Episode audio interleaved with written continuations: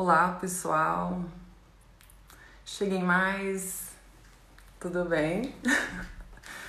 Gente, inventei esse negócio de live, agora vou ter que fazer, né? Muito bem. 62 pessoas. Olha, minha irmã, quero antes de mais nada. Oi, Thaís, mãezinha. Quero agradecer minha irmã, minha mãe que me ajudaram aqui na produção, sobretudo minha irmã que está aqui atrás e vai anotar as perguntas, enfim, o que vocês tiverem para para conversar aí. Baita produção, ó, o pessoal tá dizendo massa, né? É, Pink Floyd, Hitchcock, Fellini também acompanhado aqui. é, Olha, meu Deus, obrigada aí, pessoal. É, acho que já vai dar para começar a falar, vamos direto no, assunto. Queria dizer que reconheço que a gente está num momento complicado, né? Da vida. É, todo mundo, se a gente não tá triste e levemente desesperado, acho que a pessoa não tá bem nesse momento. Então, vamos juntos aqui tentar é, melhorar um pouquinho. É, a, a cabeça, assim, acho que não é, não é leveza, é a gente saber o que está acontecendo e quem está estudando para esse concurso deve saber que é, a gente acaba tendo de se alienar às vezes, né, do que está acontecendo no mundo para conseguir estudar. E eu sei bem o que é isso, já passei por isso. E acho, acho que antes de mais nada eu teria que declarar aqui meu lugar de fala, né, é, sou mulher, branca, é, privilegiada social e economicamente. Nasci em Chapecó, Santa Catarina, é, interior do estado, então, enfim.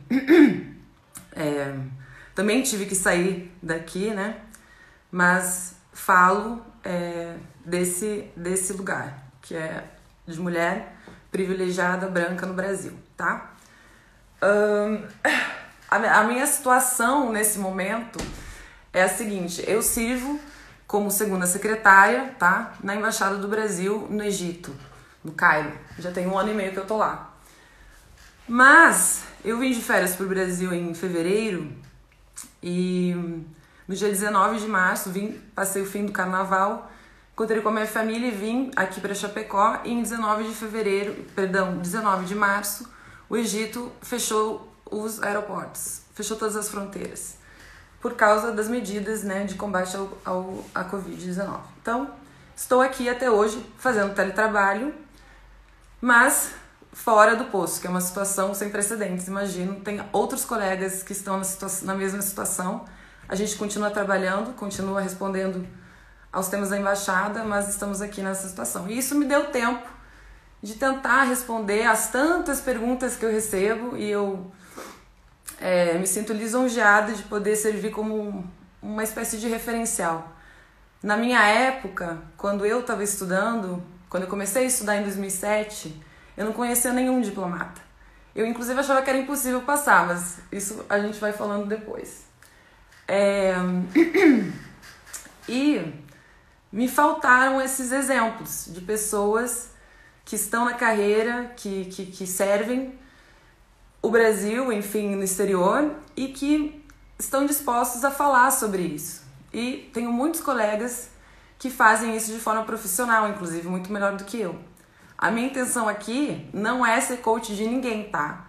O meu Instagram é pessoal, não é Instagram profissional de coach, pelo amor de Deus, é só é só é, que eu percebi que havia essa demanda de pessoas que estão estudando para o concurso e que gostariam de saber, e, e, isso sobretudo mulheres, tá? Porque eu acho que poucas uh, de nós também é, estão. Quer dizer, somos poucas.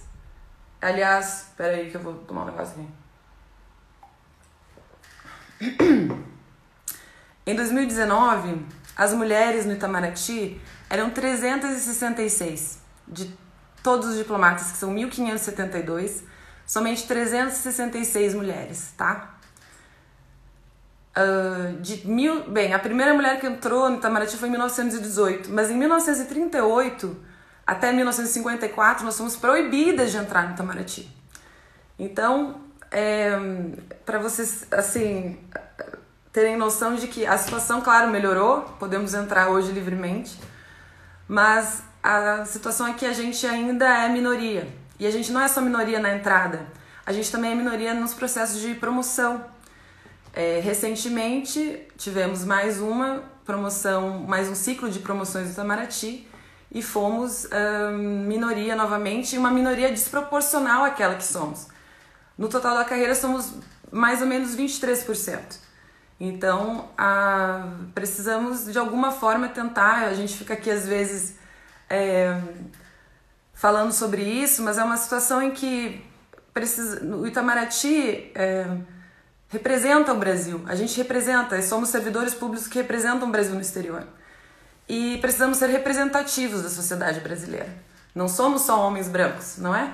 Somos mulheres, negros, somos vários. Então acho que essa representatividade precisa existir. E de uma forma micro, eu tô aqui tentando é, falar, sobretudo a você, mulher que está aí estudando para o concurso, achando que é impossível, não é. Sou prova viva disso e hum, quero tentar falar de maneira honesta, o mais honesta que eu posso, assim. E, e se puder ajudar alguém nesse momento difícil, que eu acho que deve estar sendo bem difícil é, para estudar, para se concentrar, enfim, principalmente acho que no contexto do que está acontecendo no Brasil e no mundo, eu acho que guerreiras se sigam aí fortes porque não é fácil, é, é bem difícil. Mas dá, tá bom? Então vamos começar aqui a live dizendo que eu recebi muitas perguntas, tá? Eu fiquei bem feliz que o pessoal ficou bem engajado e, e recebi perguntas de toda sorte, mas é, eu tentei agrupar elas e aí eu vou conversando com vocês. A minha irmã tá aqui, ela vai anotar se tiver alguma perguntinha específica e Fábio, se tiver a ver com o que eu tô falando, pode me falar, tá? Eu não vou ficar prestando muita atenção no que estão falando, porque, gente, isso é muito louco. É... Outra coisa que eu queria dizer é que já tem 10 anos que eu tô na carreira, tá? Então, assim, eu não sou. Eu não, eu não posso ajudar vocês um, especificamente com detalhes do concurso que abriu recentemente. Eu só vou. A minha intenção é mais ajudar vocês, assim, num aspecto mais filosófico, existencial do negócio, sabe? Tentar ajudar vocês a entenderem que sim, existem métodos de estudo que funcionam, sim, é possível, é possível uh, passar mesmo duvidando, enfim, acho que, acho que uh, essa é a minha intenção. São 25 vagas no concurso atual, na minha época eram 100 vagas. Eu sei que isso é assustador. Eu fiz um concurso de 100 vagas Fiquei em 19 lugar na época, eu não esperava, mas fiquei bem posicionada. E nesse sentido, eu sempre acho que assim, não dá para pensar no número de vagas. A única coisa que vocês têm que pensar é fazer uma boa prova, é mandar muito bem na prova, é saber como é a estrutura da prova, entender isso. Claro que assim, a gente pode falar sobre, claro, o diplomata precisa ter uma bagagem cultural importante? Precisa, é fundamental. Mas eu conheci muita gente muito inteligente, mas muito mesmo, que não passou na prova. Então a inteligência de sacar qual que é a da prova e entender hum, isso, entendeu? Entender como funciona a prova. E eu sei que, enfim, hum, muita gente deve dizer isso. Aliás, arrisco dizer muitas banalidades, tá? E tô bem com isso também, ok? Vou falar coisas banais aqui e não tem problema. Acho que quando eu parto do princípio que eu tô falando da minha experiência é, e de alguém que conseguiu passar é, depois de três anos estudando, é, quem sabe essa experiência pode servir para vocês ou não. Enfim, mas é o risco que a gente corre de estar aqui hoje, sábado, tá chovendo, tá chovendo aqui em Chapecó. É, certa preguiça, assim, mas vamos lá, né? Acho que a gente está nesse momento, estou tentando ajudar, de certa maneira, eh, quem está aí angustiado estudando.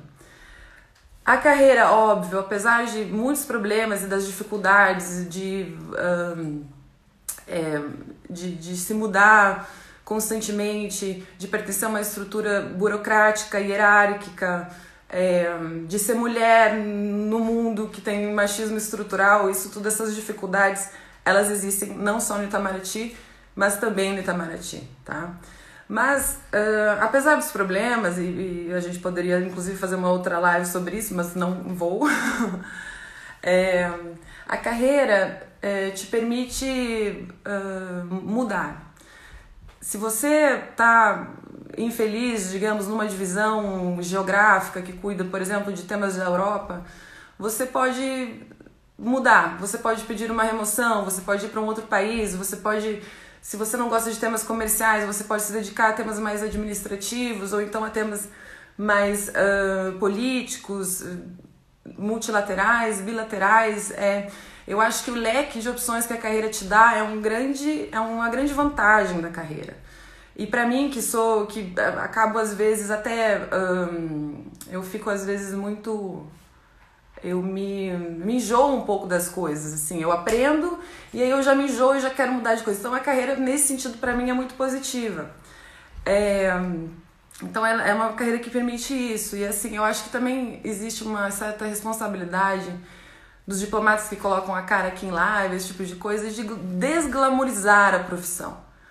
Porque sim, também teria uma crítica, inclusive em relação ao Itamaraty, de não se divulgar, de não mostrar para as pessoas o que de fato a gente faz, de não mostrar que de fato somos necessários para ajudar no desenvolvimento do país, para ajudar nas políticas públicas brasileiras, para tentar nos colocar no, no, no, mundo como, como um país respeitável que devemos ser, não é? E, e importante e, e, que, e que ajude também os outros países. Então, é, eu acho que existe uma falta de transparência não só da parte do Itamaraty, mas também de muitos de nós, assim, porque faço, faço até um meia-culpa. Se alguém der uma olhada nas minhas fotos do Instagram, vai ver que, assim, eu só tenho foto de, de das minhas férias. Eu não, eu, não, eu não tiro foto do dia que eu tô lá há horas trabalhando numa reunião multilateral, ou no dia que eu tô, enfim, meio desanimada ali, escrevendo telegrama na burocracia, sabe? Então, acho que essa honestidade que a gente tem que ter de tratar também a diplomacia como uma carreira de Estado. Sim, é respeitado, você está ali representando o teu país. Mas ao mesmo tempo, existe essa coisa desse glamour que muitas vezes não corresponde, sabe? E aí é isso que muitas vezes as pessoas entram e se frustram. E eu, muito cedo, assim, aquele deslumbre. Eu, eu sempre decidi, eu não serei deslumbrada com a carreira, sabe? Porque é uma carreira burocrática, é serviço público e é, é, é, não é, enfim, nem sei, é, é, é eu acho que é para isso também que eu tô aqui. Alguém disse, eu fiz uns stories um tempo atrás e alguém disse assim: Ah, que bom, Fernanda, que você ajuda a gente a lembrar que diplomata é humano. Apenas humanos, entendeu? Então é para isso que eu tô aqui também. que mais? Tem, Tem alguma pergunta? perguntas, algumas. Principalmente sobre uh, como se você trabalhava na época da preparação, se você saiu ah, boa pergunta. Tá. da faculdade, se você era CDF na faculdade, eu tô juntando algumas. Ah, tá bom. Eu acho que isso também tem a ver com as perguntas que eu já tinha selecionado para falar agora. É, eu fiz. eu hoje sou segunda secretária da carreira diplomática, já servi em uma missão transitória em El Salvador, depois na representação do Brasil junto à FAO, em Roma, e agora eu estou na embaixada no Cairo, tá? E em Brasília eu trabalhava na divisão de temas sociais, no departamento de direitos humanos e temas sociais, em Brasília. Mas antes disso, eu prestei três concursos, tá? Foi 2008, 2009 e 2010 que foi quando eu passei. Nos primeiros dois concursos que eu fiz, eu não passei uh, nem no TPS, tá? É, eu ficava por pouco, inclusive no segundo eu fui, eu fui pior do que na, no primeiro. É, e na terceira, no terceira tentativa eu, eu passei, fiz todas as fases e passei em todas as fases. É, essas perguntas que você me fez, Fábio, eu recebi também do Will, da Relacionando, da Maria Regina, da Letícia e a Agro Girl. Também, também me perguntaram sobre como foi minha preparação, os cursos que eu fiz se eu era estudiosa na faculdade e quais eram os meus métodos de estudo. Eu fiz, pessoal, eu fiz Relações Internacionais na, na então Faculdade de Curitiba, que era uma faculdade privada, e uh, eu acho que sim, obviamente, que o curso de Relações Internacionais te dá uma boa base, assim, mas na verdade que eu sei com muitas lacunas. Sobretudo, assim, eu acho que de história do Brasil, de português, enfim. E o concurso tem a sua lógica própria, né? Eu acho que a faculdade, talvez tirando a UNB, assim, Relações Internacionais na UNB, ela não te prepara especificamente para o concurso. Aliás, eu tive alguns professores na faculdade que me diziam que era impossível passar nesse concurso, tá? Só para deixar isso registrado que tiver. É... Você era CDF? Eu não era CDF, inclusive eu saía toda quarta-feira, ia pro Empório São Francisco assistir a banda Fecha Clares. Mas eu. É... inclusive eu quase reprovei uma vez porque eu faltava mas eu mandava bem assim de estudar para a prova. Então eu tirei segundo lugar na faculdade geral. Lembra disso, Fábio? Uhum. tirei segundo lugar na faculdade e depois, assim, no final da faculdade que eu decidi prestar o concurso, tá? Eu não fiquei, eu não estudei a faculdade inteira pensando em ser diplomata. Eu pensei depois, um dia que minha mãe me falou para eu tomar vergonha na cara. Mentira, minha mãe foi assim, ela, a gente se falando um dia eu não sabia o que fazer, porque eu tinha acabado de terminar a faculdade. Quer dizer, não, ainda estava na faculdade, estava terminando. Aí a minha mãe disse, aí eu queria trabalhar numa livraria lá em Curitiba e ganhar 400 reais de salário. Minha mãe falou assim, isso é menos do que eu pago na sua faculdade. Tome vergonha na cara e decida o que você vai fazer da sua vida. Aí eu falei, tá, mãe, mas ninguém nunca, nunca. Eu lia os editais do concurso e eu não tinha noção, assim, eu imaginava que eu jamais seria capaz de escrever daquela maneira. Eu imagino que vocês devem estar com essa sensação. Alguns devem estar mais avançados que outros no estudo, né? É, mas essa, essa coisa de você ler aquelas respostas, melhores respostas, e aquilo intimida muito, né? Assim, a gente fala, como é que eu vou, assim, conseguir chegar nesse nível? Mas, pessoal, tá aqui, ó, eu achei, assim, aqui tem muita coisa na minha casa da época que eu estudava, eu achei os meus espelhos das provas, tá? Olha o tamanho dali. Depois eu vou falar mais sobre isso, mas enfim, só para vocês assim saberem que é possível, dá para passar e é isso. Um, sobre o que eu fiz, tá? Eu fui depois da faculdade, eu fui pro Rio de Janeiro e assim, eu tive a sorte de, de, de hum, contar com o apoio financeiro da minha família para poder ir para o Rio de Janeiro e estudar no curso Clio. Aliás, mando um beijo aqui para o João Daniel, para o pessoal que foram fundamentais uh, nessa fase. Tive aula com o Guilherme Bistronski, tive aula com o Paulo Afonso, tive aula com o Daniel da Globo News, é, tive aula com quem mais? Não, assim, bastante gente que vocês devem conhecer, inclusive, tá? E, e eu acho que sim, eu gastei bastante naquela época no, no, no Clio. Mas, como é que eu vou dizer para vocês? Eu precisava daquilo, eu não, eu não tinha, eu precisava construir essa base de estudo, sabe? Essa base de conhecimento que eu não tinha. Então, as aulas presenciais foram sim muito importantes para mim. É, alguém me disse esses dias que cada vez menos existem essas aulas presenciais, que o que mais tem são plataformas online de aulas. Eu vou dizer para vocês que o que mais me ajudava na aula não era o tá lá. Claro que sair de casa é importante. Inclusive eu saía não só para ir para o Clio, eu saía e testava diversas bibliotecas ao redor da minha casa. Eu fui para a biblioteca da Estácio, ia para a biblioteca da PUC. Eu saía de casa. É importante sair de casa. Não agora, tá? Agora fiquem em casa, estudem em casa porque é necessário. Mas assim, o, na época eu, eu claro, ia, ia, fiz quase todas as matérias que tinha no Clio. História do Brasil, Política Internacional, fazia redação com a Adriana, que marcava, sério, era todo dia uma depressão, porque ela marcava muito, muito as minhas provas de, de redação. Inclusive, depois eu vou falar sobre isso, eu não fui muito bem na segunda fase, enfim. Mas é, o mais importante nas aulas, e isso pra, vai valer para aula presencial e para aula uh, online, é anotar até o espirro do professor, tá bom? Vocês, vocês assim, peguem a caneta e escrevam, anotem o espirro do professor. O que eu quero dizer com isso? Para mim, é, são duas coisas que são essenciais para você passar no concurso, que é miopia e tendinite, tá bom? E eu vou contar pra vocês uma história que é a seguinte: eu tava sentada no Clio, já sei lá que ano que era. Não, foi, enfim, 2007, eu acho, 2008.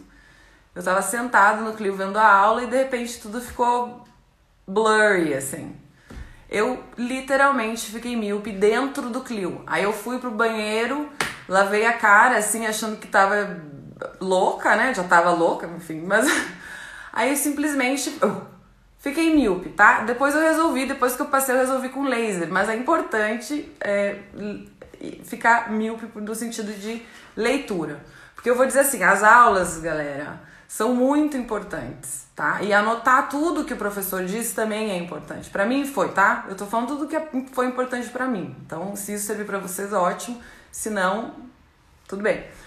É, então, esse negócio de, de, de, de ver aula não pode substituir de maneira nenhuma a leitura da bibliografia.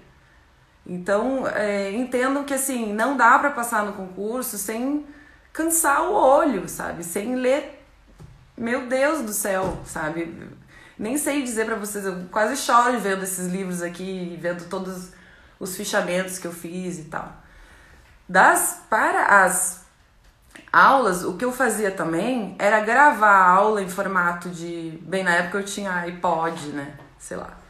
E eu gravava e botava como MP3 e ia escutando quando pegava o metrô da Botafogo até Uruguaiana, ia escutando a aula dos professores o tempo inteiro. Então, é, a questão é que você não pode ler um negócio e esquecer ele. Não existe esse negócio de tipo, ah, estudei, check. Não existe isso. Você tem que estudar um negócio até você ter certeza que você sabe do que você está falando. Que você consegue não só escrever sobre aquilo, mas você consegue explicar, você consegue reproduzir o conhecimento que você acabou de, de, de adquirir ali num texto, alguma coisa.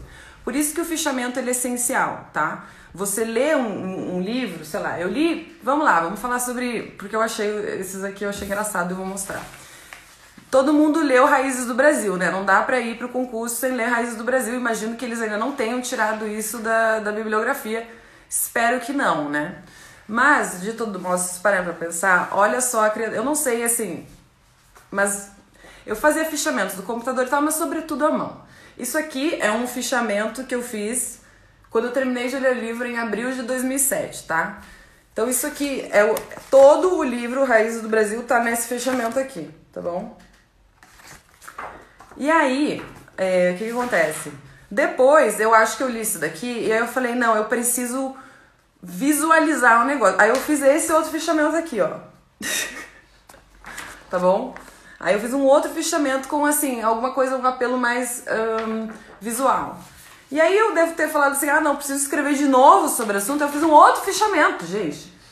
Então, assim, vai parecer meio louco isso, mas como é que você sabe? São conceitos, são, são datas, são coisas que você precisa saber.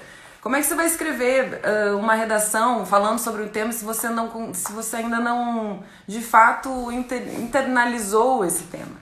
Então, assim, eu acho que às vezes a gente fica. Ah, vou, alguém deve pensar, não, ah tá, já estudei Raízes do Brasil, já foi. Mas não tem isso, cara. Você consegue falar sobre o assunto, você consegue, você se lembra dos principais conceitos do livro, você precisa fazer, checar isso o tempo inteiro. Então eu voltava sempre a esses assuntos. Toda semana eu fazia o meu cronograma e eu voltava, antes de começar a estudar uma coisa nova, eu voltava tudo que eu fiz porque eu tinha esse tipo, esse tipo, tinha esse tipo de fichamento aqui, sabe?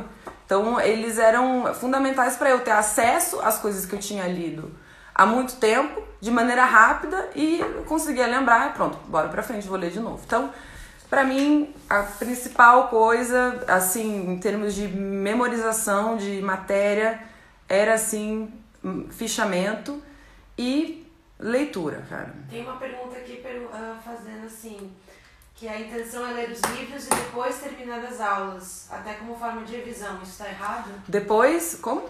É, eu estou vendo todas as aulas anotando as leituras. Minha intenção é ler os livros depois de terminar as aulas, até como forma de revisão. Está errado? Eu, eu fazia, eu, eu, eu lia depois da aula. Quer dizer, se a aula é sobre Império, eu lia Império depois da aula de Império. Eu não vou fazer toda, todas as aulas de, de, de, de, de história do Brasil e depois começar a ler, não dá, gente. Tem que ler por tema, tá? E vai seguindo o edital, assim. Não. O, o check você pode fazer no edital, assim, do tipo, ah, tá bom, colônia, check. Mas assim, você vai recorrer aos, aos textos e depois de um tempo você vai deixar de ler os textos e vai ler os fichamentos. Porque é a maneira mais fácil e rápida. É muita matéria, vocês sabem disso. É impossível. Tem outra pergunta? É a respeito do. Você foi sentindo o avanço do teu conhecimento, assim, quando que você foi. começou a sentir? Se eu fui sentindo o avanço do meu conhecimento. Eu cheguei lá, assim, um, pouco ingênua, eu acho, no, no, no Rio de Janeiro, assim, meio. sei lá. meio intimidada aquela coisa toda, né? Mas e eu achando as pessoas todas muito geniais, assim, porque, enfim, elas as, têm bagagens diferentes da tua. E aí eu cheguei lá meio intimidada e tal, e, e nossa, eu aprendia muito. Eu fui, eu vi assim a cabeça, né, enfim, expandindo assim mesmo. E eu só me dei conta de fato que eu tava sabendo mesmo a matéria foi no terceiro ano, que foi no ano que eu passei. Porque antes eu tinha muitas, eu tinha insegurança, sabe? E no terceiro ano eu não tinha mais tanta segurança porque eu tava sabendo bastante a matéria. E foi assim que eu passei. É... Tu acha que ter estudado e aprendido bastante no ensino médio ajudou? Não. não, calma. É porque assim, o... eu acho que eu tinha muitas lacunas de estudo, sabe? E eu não vou falar, ah, meu colégio aqui em Chapecó não era bom. Gente, não sei. Uma coisa que me ajudou muito foi, por exemplo, ter... depois eu vou falar sobre idiomas, tá? Eu devia ter anunciado isso antes, mas vou... muita gente me perguntando sobre idiomas, eu vou falar depois sobre isso. Uma coisa que me ajudou muito foi ter feito intercâmbio nos Estados Unidos em 2001 e, e, e, e ter fluência em inglês, assim, muito cedo na vida. Então, isso ajudou, ajudou bastante na preparação, na prova, né, sobretudo. E ajuda até hoje na carreira também. É... Coisas que mudaram no início da tua preparação até o fim dela. Eu acho que no início da preparação eu tinha mais essa coisa de ler o grosso do livro, sabe? Tipo, ler o livro assim, inteiro uh, e, e daí fechar. Fichar. Porque, por exemplo, eu acho que você precisa ter o a base, né? Então, no prime nos, nos primeiros meses, no primeiro ano de preparação, a base é a leitura. Não dá pra ser diplomata sem ler, gente. Não dá, sabe? Você tem que ler o tem que ler a bibliografia, tem que ler o grosso do negócio, assim, sabe? E aí depois os fechamentos vão te ajudar a lembrar. Isso daqui são mecanismos de memória, sabe? Que é para você ter acesso rápido e fácil a uma coisa que já você já leu, mas não dá para deixar de ler. Uma coisa que eu não ia mostrar, mas eu vou, porque eu acho que assim, a gente tem que ser honesto com aquilo que nos ajuda, tá? E assim, é um pouco, eu não vou, eu, assim, não, não vou nunca querer assim indicar um livro de autoajuda para as pessoas, mas é o que eu vou fazer agora. é, esse livro, assim, no, no, no, processo de preparação, eu, ele, esse cara tem uma cara. Ele, assim, eu, talvez vocês conheçam ele, enfim, mas olha a cara dele ali. Não, não quero falar sobre ele. Quero falar nesse livro que era. que, eu, que me ajudou muito na época e, e que, assim, era um livro mais do tipo sei lá, sabe, meio motivacional, enfim. Mas tinha até um CD-ROM aqui com uma palestra tosca dele. Mas, assim, para dizer que assim, whatever works for you, sabe? Enfim, acho que tá válido. Acho que isso precisa, assim, depois eu vou falar mais do que pode motivar, assim. Mas esse livro me ajudou nas, nas, nas horas, assim, que eu tava desmotivada para estudar pro concurso. Então, esqueçam o que eu acabei de falar para vocês e vamos seguir a, o negócio. Alguma pergunta aí, Fábio? Uma que tem a ver com o que você está falando é você conseguir estudar todas as matérias ou você priorizava uma ou outra em diferentes momentos da preparação? Eu estudava todas as matérias. Você tem que ir bem em todas as matérias para passar no concurso. Aliás, isso foi bom para mim, porque eu tive notas altas em todas as matérias. E aí, no terceiro ano de estudo, é o que você é o que eu sabia assim, eu não sei direito e economia. Então eu fui atrás e li de novo o Manquio, fichei o Manquio de novo, e não só o Manquio, né, outros, outros livros de economia. O Celso Furtado tem que decorar, entendeu? Então, assim, o que, o que eu diria, assim, pra, pra, nesse sentido é que você, no, no, nos últimos anos, você acaba sabendo o que você não sabe e vai atrás, sabe? Você tem que ir atrás das, das lacunas que você ainda não preencheu nesse processo. Você constrói a base e depois você vai entender aquilo, você vai saber o que você não sabe, entendeu? que mais? Vamos falar sobre os idiomas, então, que eu acho que as pessoas estavam bem angustiadas me perguntando muitas coisas sobre os idiomas. Eu acho que quem a Willa Bene, o MJM Lewis, o Lucas 16, a Isabela Rocha, Amanda, Tati, várias pessoas me perguntaram sobre a preparação em idiomas. De discursivas também, segunda e terceira fase. Tá, depois essas assim mais uh, específicas da, do, do concurso em si, acho que eu respondo depois. É, sobre idiomas. Galera, o inglês não tem como não saber e não tem como não saber muito bem. Por quê? Porque o inglês é o principal instrumento do nosso trabalho. A gente não tem como atuar no mundo sem saber inglês. E assim, I'm sorry. É isso, sabe? Então, se você não gosta de inglês ou fala inglês mais ou menos, se dedique bem a isso. Assim, quer dizer, se você não gosta, aprenda a gostar, porque é com o inglês que você vai trabalhar na maior parte do tempo e na maior parte dos países. Hoje eu estou no Egito e meu principal instrumento de trabalho é o inglês. O meu árabe, eu tentei, eu tentei, mas enfim, é, é, eu, eu, depois eu posso contar a história do porquê que eu não estou mais aprendendo árabe, mas é, é, o inglês é o nosso principal instrumento de trabalho. Eu dei, assim, eu tive sorte de ter feito intercâmbio na minha adolescência e em Manhattan, Kansas. Fiz o high school lá, no interiorzão dos Estados Unidos. E, e eu escrevia para o jornalzinho da escola, então desde o início eu tinha boa escrita no inglês. É, eu conhecia bem assim expressões idiomáticas do inglês, então eu não traduzia ele na minha cabeça. Era uma corrida. Você está me olhando, tá? é, especificamente para o concurso, Eu diria que, quer dizer, eu acho que na vida a gente tem que se cercar da língua para vivenciar a língua e não ter uh, e, e, tornar aquela língua estrangeira natural na nossa na, para nossa vida assim né? É, eu lia muito a Economist na época é, que era a indicação enfim eu fiz eu acho que algum, alguns algumas aulas de inglês também no, no curso Clio para pegar especificamente as coisas do concurso, né? Fazia muito simulado também e, e para isso é importante. E a minha técnica sempre foi, desde que eu era adolescente e queria traduzir letra do Hanson, era ler, ler e marcar, marcar as palavras que eu não, não, não conhecia e depois ir atrás e, e, e buscar aquela palavra nova sempre em, em, outras, em outros lugares, assim. E é só assim que você vai conseguir vocabulário, sabe? É... Eu lembro, enfim, a gente, a gente precisa disso, assim, não, não, não. Como é que eu vou dizer? Tudo que vocês puderem ler em língua original em inglês, assim, acho que, que, que é válido e, e é necessário, tá? Para construir uma boa fluência. É, eu vou dizer para vocês que a prova, e vocês já devem saber disso, ela exige um nível de inglês superior a de um, de um nativo médio, entendeu? Então a gente, a gente tem que estar tá sabendo inglês melhor do que quem fala inglês assim como língua mãe, sabe? E, e é, é punk, assim, eu vou dizer, não vou dizer que não é, mas é, eu dei sorte no inglês, sobretudo porque eu já tinha essa fluência anterior, tá?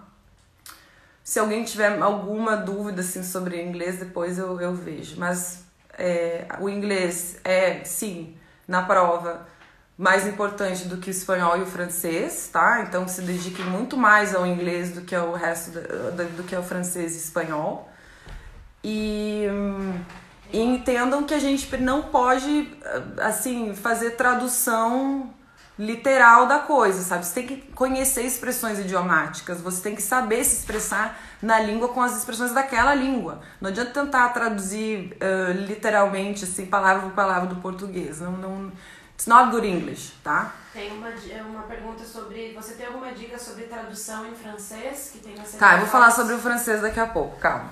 É, o espanhol, é assim, eu sempre vou, eu sempre acho que para aprender língua, para aprender outros idiomas, a gente tem que tentar achar uma conexão afetiva com o negócio, assim, porque se você quer ser diplomata e não gosta de, de falar outras línguas, eu acho que você vai se sentir um pouco frustrado na, na tua profissão, assim, porque a gente tá o tempo inteiro falando outras línguas, sabe? Só se a gente estiver numa reunião da CPLP, aí a gente tá falando português.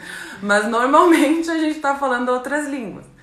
E o espanhol, é por isso que eu queria falar assim, no espanhol ele é importantíssimo, porque a interação que o Brasil tem com países de, de, de fala espanhola é muito grande.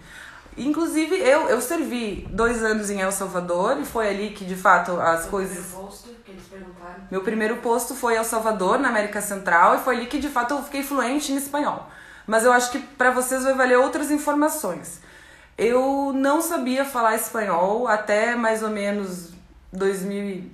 Eu acho que assim, o que me despertou para a importância do espanhol e eu gosto muito dessa história, por isso que eu vou contar, é que eu fui fazer um mochilão, assim, da, na, América, na América do Sul, é, no penúltimo ano da faculdade de Relações Internacionais com minhas amigas. A gente fez Bolívia, Peru, Chile Argentina. Só que aí a gente, assim, foi com pouquíssimo dinheiro, andou de ônibus por todos os países, foi pegou o trem da morte até Santa Cruz de la Sierra, foi para Potosí, foi para Sucre, depois foi pro Salar de Uyuni, foi aí chegou em La Paz. E em La Paz estava rolando a posse do Evo Morales, tá? E a gente tava lá, assim, perdida.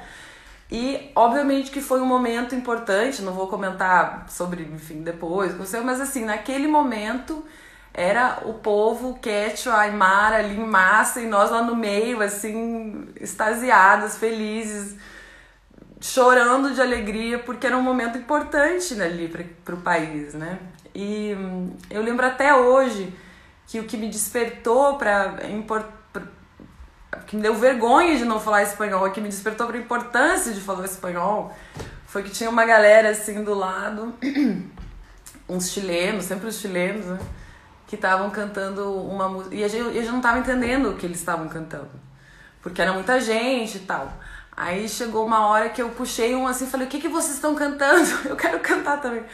Aí ele falou assim: A ver, a ver. Quem dirige la batuta? El pueblo unido. O el gobierno hijo de puta. Chuta, puta. Nesse dia, nesse momento, eu pensei, é isso, então eu tenho que aprender a falar espanhol. E aí eu voltei, aí eu voltei, enfim, fiz, uh, terminei a faculdade e tal. E comecei a ler, comecei a ler Cortázar, comecei a ler Gabriel Garcia Marques, comecei a ler Benedetti em língua original. É isso, gente, tem que gostar do negócio. E outro que, assim, o espanhol, a gente vai falar sempre nas reuniões do Grula, que o Grula que é o grupo regional, o Brasil e o Haiti, o Haiti, né, coitados, eu lembro que o haitiano vinha para as reuniões do Grula, perdidão, assim, e a gente, a gente coordena as coisas. Os diplomatas brasileiros, a gente, assim, e é tão legal ver os colegas das outras embaixadas da América Latina vindo falar que, que lindo que você fala tão bem o espanhol. Que bonito que você consegue pegar o microfone e falar saludos cordiais, sabe? Que bonito isso, assim. E a gente consegue muita a gente consegue, a gente tem muito jogo de cintura no Grulak por causa disso. O Grulak é o grupo regional em que a gente coordena não só votos em organismos multilaterais, como também posições. Então a gente tem que escrever em espanhol, às vezes, uh, intervenções, por exemplo, uma sessão de um conselho, uma sessão de um comitê, na FAO, por exemplo, que era o caso. Então você tem que estar com o espanhol bem, bem assim, acho que é, é necessário, sim. Então, estudem o espanhol na prova. Na prova, agora voltando, desculpa a digressão muito louca. Mas assim, na prova, o espanhol, ele tem que, ele é muito simples. Eles são, eu lembro que eram algumas perguntas, eu não sei como é que é agora, tá? Eram perguntas uh, básicas de interpretação. E faz o básico, não inventa, cuida do acento, sabe? Uh, faz o o, o bom e velho feijão com arroz, mas ame o espanhol, fale bem o espanhol. Essa, essa, essa era a minha mensagem sobre, sobre o espanhol. Aqui sobre o Instituto Rio Branco tem algumas perguntas sobre a, desde a roupa que se pode usar. Gente, eu vou falar, isso tá. daí eu vou falar daqui a pouco. Eu vou tá. terminar do francês. Ok. O, já o francês, o francês eu não sabia falar. É, eu não sabia falar bem o francês, tipo, eu não, nunca tinha tido experiência com francês. É, então foi um pouco mais difícil. Mas aquele esquema que eu falei antes fica é, válido, assim. Quando você saca qual é a da prova, e você, você, você fica mais esperto do que a prova, entendeu? Então é isso, esse é o objetivo do concurseiro, ficar mais esperto do que a prova. É rir na cara da prova e falar, entendeu? E aí, o, o, francês, assim, eu, te, eu lembro que eu, eu, eu, mandei muito bem na prova de francês, falando um francês muito básico, é, porque eu fiz o bom e velho feijão com arroz, mas muito bem feito, entendeu? Mas assim, eu lembro que eu tinha uma amiga que era professora de francês, que não foi tão bem na prova, e eu fui, assim, porque tava bonitinho, sabe? Não tinha erro, também não tinha nada mirabolante, assim, tava certo, tava correto. Que é isso que eles querem. Eles querem saber que você lê, compreende, interpreta e sabe escrever e, e reproduzir aquilo que você leu, entendeu?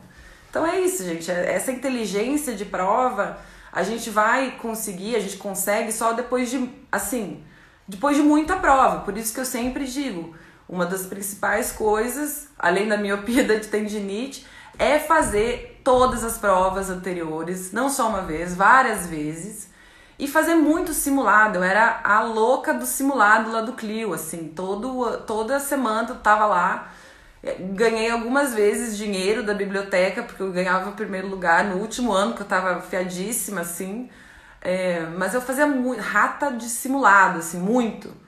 E, e é assim que você sabe que você está preparado, é sabe? assim que você saca a prova? Essa é pergunta. Como que Sim, você saca? você só saca a prova porque era o CESP antes, enfim, fica mais difícil para vocês porque mudou a instituição que faz o concurso. Mas eu imagino que o estilo da prova talvez não tenha mudado. Então, é, tinha, eu cheguei no TPS, eu chegava no TPS nos primeiros anos, assim, desesperada e tal, enfim.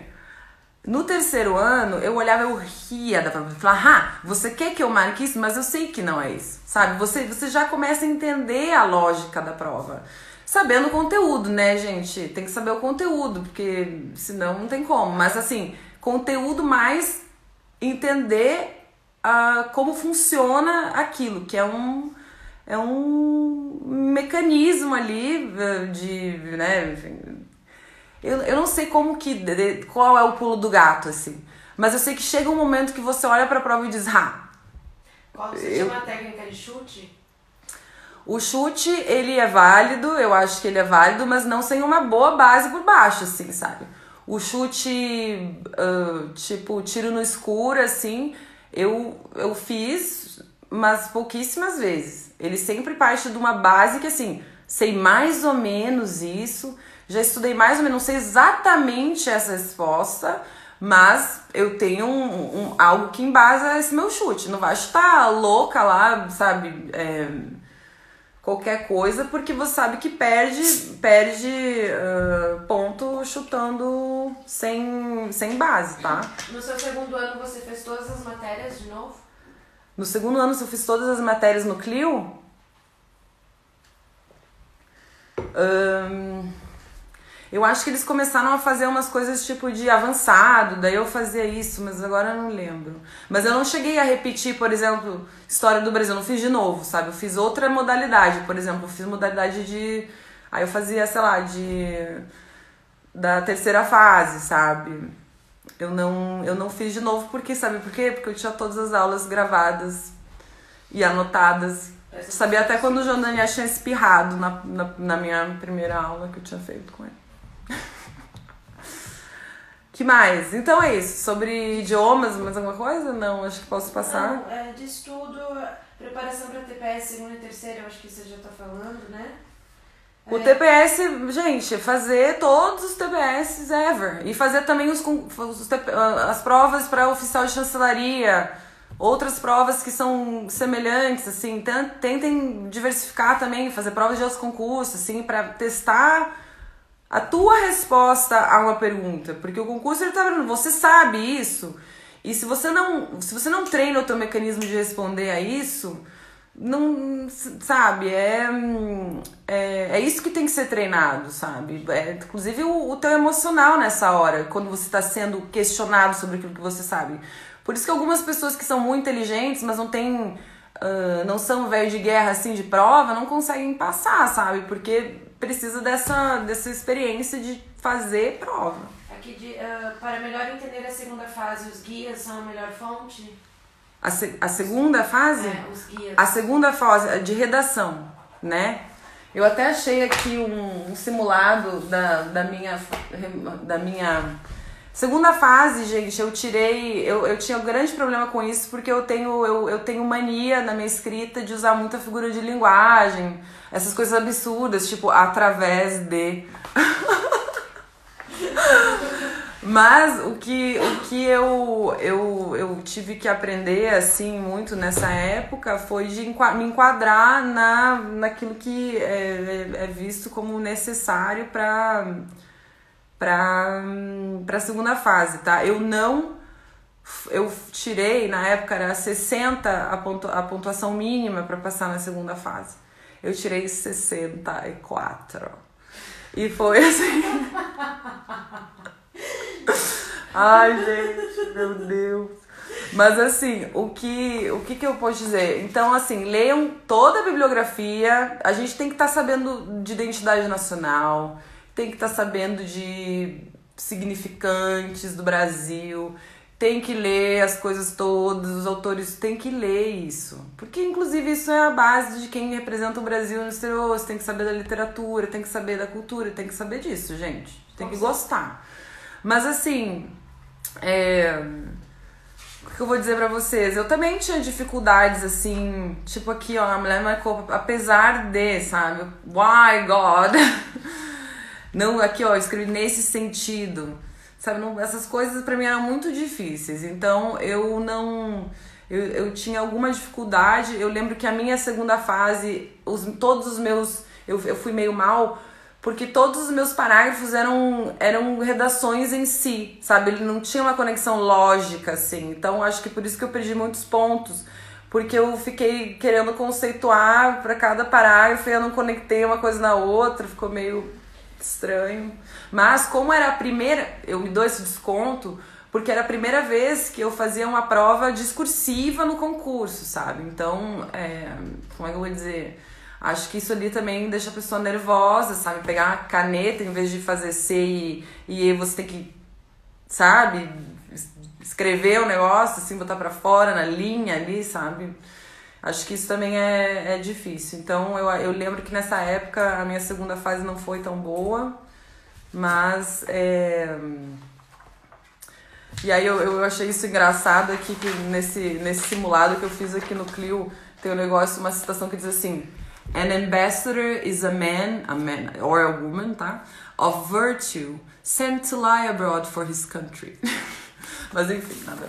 Só... Aqui tem sobre como você estudava economia, se você fazia redações diariamente e se escrever textos pode ajudar a aprofundar um tema específico, como política externa. Ai, me perdi aqui, fiquei me olhando. economia, como você estudou economia? Economia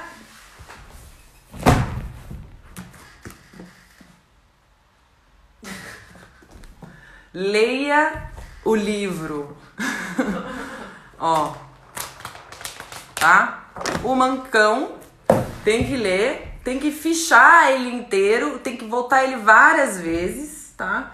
Aí eu tinha umas assim que eu não sei se me ajudavam muito. Ó, isso aqui eu fiz esse aqui em inglês avançado, fazia, sabe? Isso aqui eu comprava com o dinheiro que eu ganhava do simulado lá do. Mas, enfim. Ah, gramática também, treinem muito. Leiam o Celso Cunha inteiro. Ah, eu, eu tinha anotado aqui uns livros que eu queria indicar para as pessoas. Eu acho que você pode tá, depois eu faço isso, mas enfim. É, sobre escrever textos, é, ajuda a aprofundar um tema específico, como política externa, e se você escrevia redações diariamente? Eu não escrevia redações diariamente, eu escrevia redações quando eu fazia aula de redação e, aprendi, e você vai treinando a, a escrita quando você tá é, treinando para a terceira fase, né, gente? Porque eu acho que chega um momento que você já tem toda a base, já fez todos os, os fichamentos, já estudou pra caralho. E chega um momento que você tem que começar a colocar isso para fora em forma de texto, em forma de, de, de terceira fase mesmo. E foi o que me ajudou mas eu só comecei a fazer isso depois, viu? Depois de um tempo, assim. Eu, no início eu não, não tava treinando muito terceira fase, porque ainda tava construindo as bases do meu conhecimento. Eu acho que se você começa a, estudar, a escrever muito ali, eu acho que nessa fase você vai se frustrar um pouco. E depois que você começa a escrever, você vê, nossa, eu sei, eu sei é, bem assim as coisas. Você começa a, a perceber que pode ser, quem sabe, que você passa. O que é um fichamento completo? O que precisa ter para ser um bom O fichamento, ele nada. Ele, o, aliás, o fichamento ele é um exercício muito bom para ajudar numa outra coisa que eu acho que é muito importante na carreira, que é o poder de síntese. Se você não tem um bom poder de síntese, inclusive na carreira, você vai ser, você vai demorar muito, por exemplo, a fazer um telegrama, seu embaixador vai ficar, vai, não vai gostar disso não. Você tem que ver uma reunião rápida, escrever duas, três palavras, fazer e, e, e você conseguir um, fazer referência a uma coisa que é mais complexa de maneira simples, entendeu? Então, o bom resumo eu fui a prim... eu como eu vou dizer para vocês, dependendo da matéria, porque se a matéria é uma coisa nova para mim, eu vou fazer muitos, eu vou fazer um fichamento meio grande, assim, vai ser longo, vai ser mais. E aí depois vou pegar aquele fichamento e vou fazer um menor, e vai fazendo. Eu escrevia com muitas abreviações, então para escrever rápido, como eu disse, tem que ter tendinite mesmo, tem que escrever à mão, muito, muito, escreva à mão, assim, não fiquem fazendo só fichamento no computador, porque depois vocês vão pegar a caneta e vocês não vão saber o que, que é isso, sabe? E até o, o concurso com caneta na mão, sabe? Então façam muito fichamento com caneta e, e, e ele tem que. O, o, o fichamento ele precisa ser. Uh, ele precisa ser eficaz em que você se recorde de datas e conceitos rap, rapidamente, assim, de um texto complexo. Então, é, não é uma coisa que vem naturalmente, você tem que testar, tentar muito, assim, mas ele precisa no final chegar aqui tá o fichamento, tá aqui o livro inteiro nessa folha. Você vai lembrar de todos os conceitos, dos nomes importantes e você vai, vai remeter a essa informação de uma maneira mais fácil, tá? E rápida. E você vai voltar a ele todas as semanas, tá? Você vai, ah, hoje vou estudar História do Brasil. Volta pra colônia, lê colônia. Ai, não aguento mais colônia. Lê colônia, sabe? Eu lembro que eu sabia todos os períodos do Império Brasileiro. Assim, gente, você tem que estar tá afiado, saber todos os nomes dos chanceleres, todos. Então, como é que você vai saber disso sem voltar a essa matéria toda semana? Não tem como. Então, aprendam a voltar sempre aos fichamentos, tá bom? Tem mais alguma coisa? Sobre estudos, por enquanto não, mas agora sobre estudos. Tá, então eu vou ver o que, que eu tava aqui que eu tinha marcado aqui para fazer. Ah, tá. A Gabriela, o Alan e outros me perguntaram sobre como lidar com a pressão interna e externa sobre passar no concurso, né? Como não pirar. Impossível, vocês vão pirar, gente, vai pirar.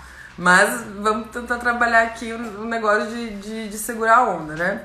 E qual, eu adorei essa pergunta, que eu comecei meu curso de psicanálise, a pergunta é qual é o papel da terapia na minha, no processo de preparação para o concurso? Como que eu lidava com a ansiedade?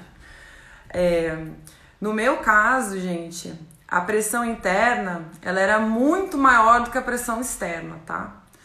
E eu acho que a pressão externa, ela só existe por causa da pressão interna, porque, assim, não queiram passar nesse concurso para provar nada para ninguém, tá? E isso é uma coisa que eu aprendi assim, depois de um tempo. Se você quer passar nesse concurso pra, ou pra qualquer coisa em relação a outra pessoa, não vai rolar, não. Só vai passar o dia que você falar, não, eu quero isso. Eu quero isso na minha vida, entendeu? É. Não tentem provar nada pra ninguém, tá? Com passando o concurso, só pra vocês mesmos. É, pressão externa, gente, eu lembro de uma assim. É, eu acho que, claro, todo mundo sabe, quando a gente é concurseiro, todo mundo sabe que a gente tá estudando pro concurso. E a gente fica até meio assim de falar, porque as pessoas, né, ficam, ah, fez, passou, né? Não, assim, vai rolar isso, vocês têm que segurar a onda, gente. Tipo, o, o estudar para concurso é uma coisa muito nossa, assim, é, é sua, é um trabalho solitário, sabe? Então não, não fiquem. Não fiquem pensando que no, no, nos resultados. Uh, como é que eu vou dizer assim? De, no outro, sabe? O outro não, não tem nada a ver aqui, tá? O outro não existe aqui. Você é você com você mesmo. E hum, eu acho que, por exemplo, pressão externa, assim, tipo, quando você vai passar, não tinha. Mas na, eu lembro que quando eu tava fazendo. Eu lembro que eu aprendi, por exemplo, a pressão externa que meu pai. Meu pai não fazia uma pressão direta. Ele fazia, por exemplo, quando ele sabia que eu tinha o concurso, assim, ele me ligava.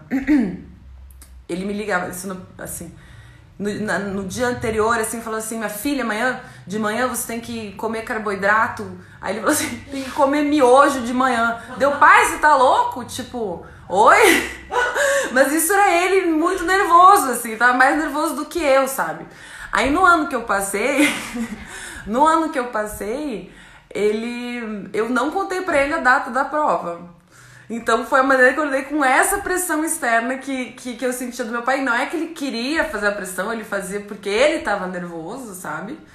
Mas você vai. Gente, não precisa nem contar para as pessoas que dia que é a prova, tá? Isso daí é uma coisa sua. A live vai acabar daqui 4 minutos, a gente.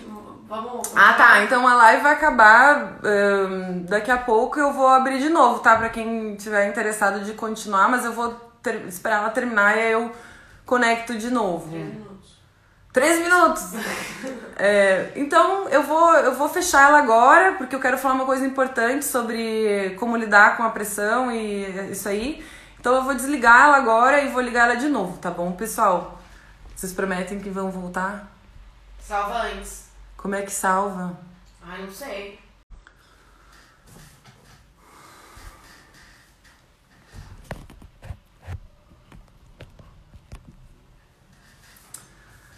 Oi, pessoal, bem-vindos novamente. Desculpa, é, oi. É, tava terminando a live, aí achei que seria melhor voltar. Ainda tem algumas coisas para falar, podem continuar interagindo. Espero que esteja ajudando também a acalmar. Vou falar, vou falar do Rio Branco e vou falar do vamos falar de coisa boa. Tem ainda de estudo, só. Eu ainda tô falando de. Gente, é, sim. É... Pode, passar as perguntas de estudo? Ô, Luciana, eu vou te chamar pra participar dessa live, tá? Fica ali. Eu vou, vou chamar. Então. minha irmã voltou. Água Girl! Ela tinha me mandado. Tá. Pessoal, seguinte. É, o que, que eu tava falando? Do papel da terapia, tá? Porque é o seguinte, ó. Eu, eu, o primeiro ano que eu tentei passar, que eu fiz o concurso, é, como eu organizava meus horários de estudo, eu fazia cronogramas semanais e cumpria eles sempre. E quando eu sentava para trabalhar, para estudar, eu marcava três horas, fazia três horas, saía, fazia outra coisa, voltava três horas. Mas depois eu posso falar mais sobre isso. Vou voltar para coisa da terapia. Porque eu não quero ficar fazendo apologia à psicanálise, mas já fazendo, é, eu, eu comecei a fazer análise um, freudiana uh, quando eu tava. Quando eu tive a primeira. Quando eu não passei no primeiro concurso, tá? E aí eu pensei assim, gente, eu vou precisar de ajuda profissional. não vou aguentar isso sozinho. E aí eu eu tive, eu fui e comecei a fazer análise lá no Rio de Janeiro.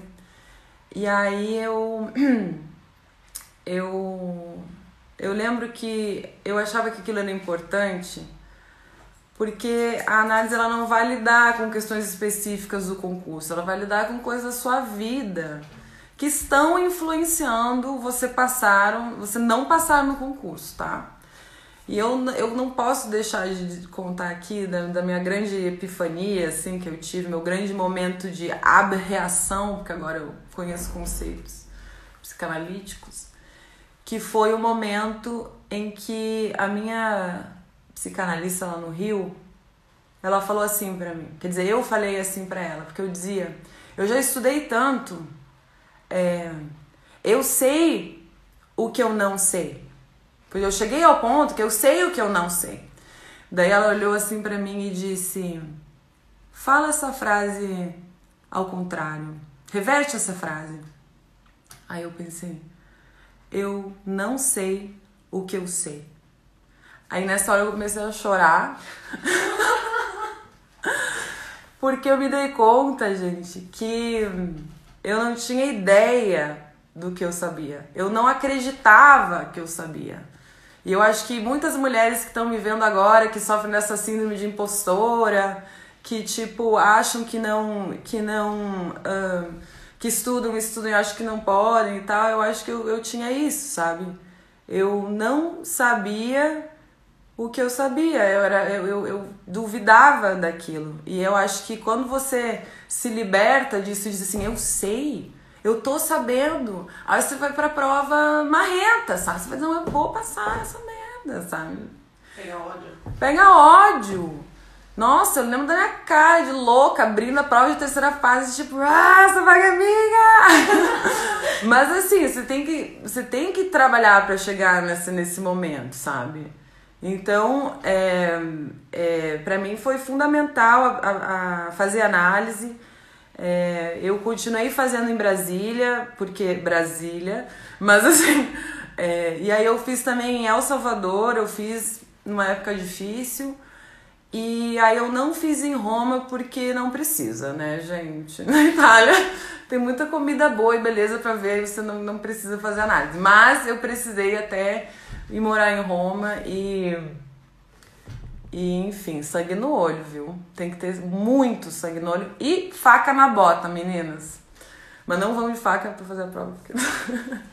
Você trabalhava enquanto você estava estudando? Eu, não, eu tive a sorte de não precisar trabalhar na época. Eu acho que algumas pessoas dizem que é melhor porque se sentem mais seguras caso não passe no concurso, né?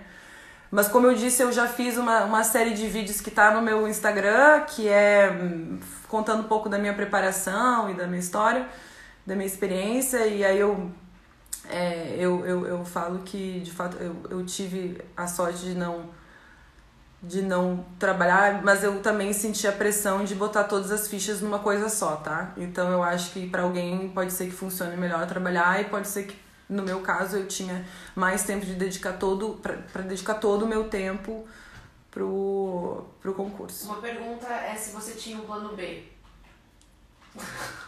Eu não tinha plano B, gente. Louca. E só agora que eu me dou assim, Uh, me, eu só agora que eu me dou conta do quanto isso foi bem louco, assim. E, mas, de todo modo, eu acho que. Eu acho que é.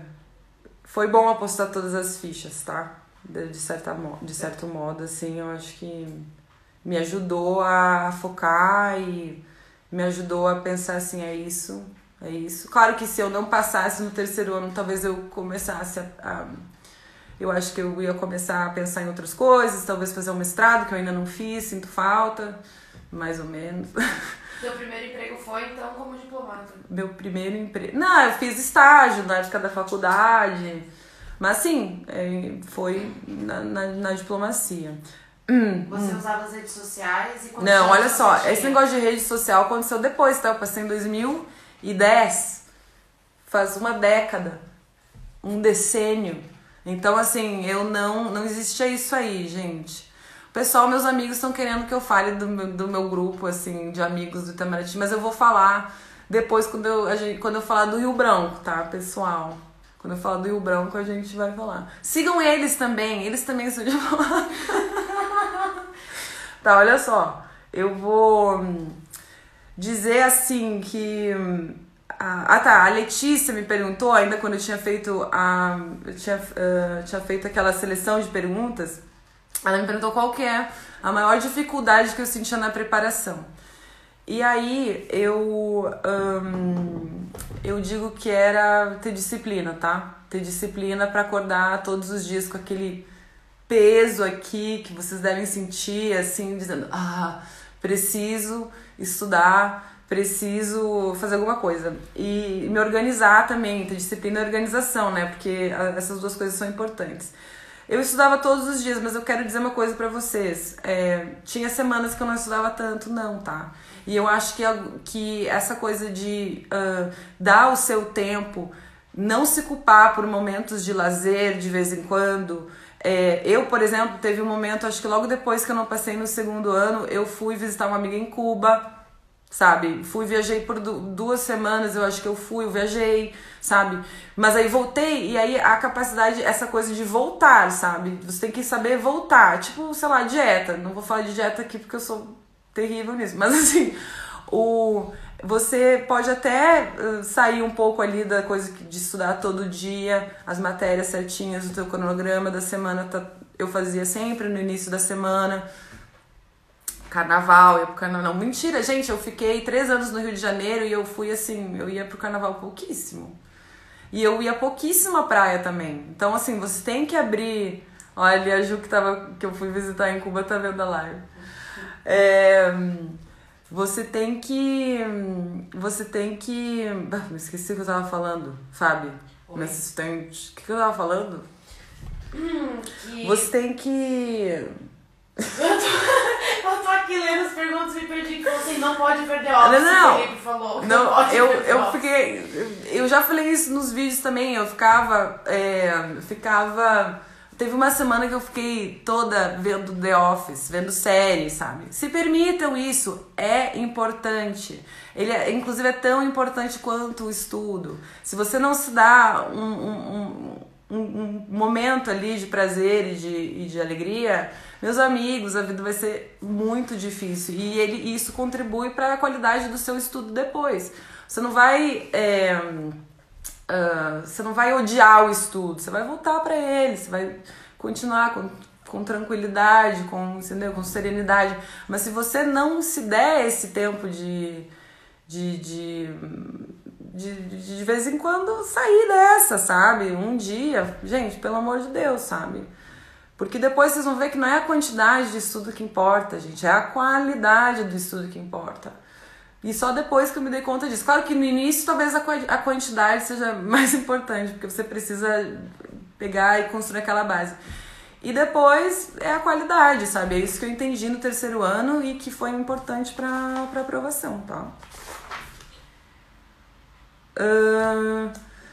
Eu acho que assim, não dá para deixar de dizer que é um concurso muito desgastante. Eu lembro que eu tava assim, quando eu tava na terceira fase, eu só queria que aquilo acabasse, assim, passando ou não passando, eu só quero que isso acabe, sabe?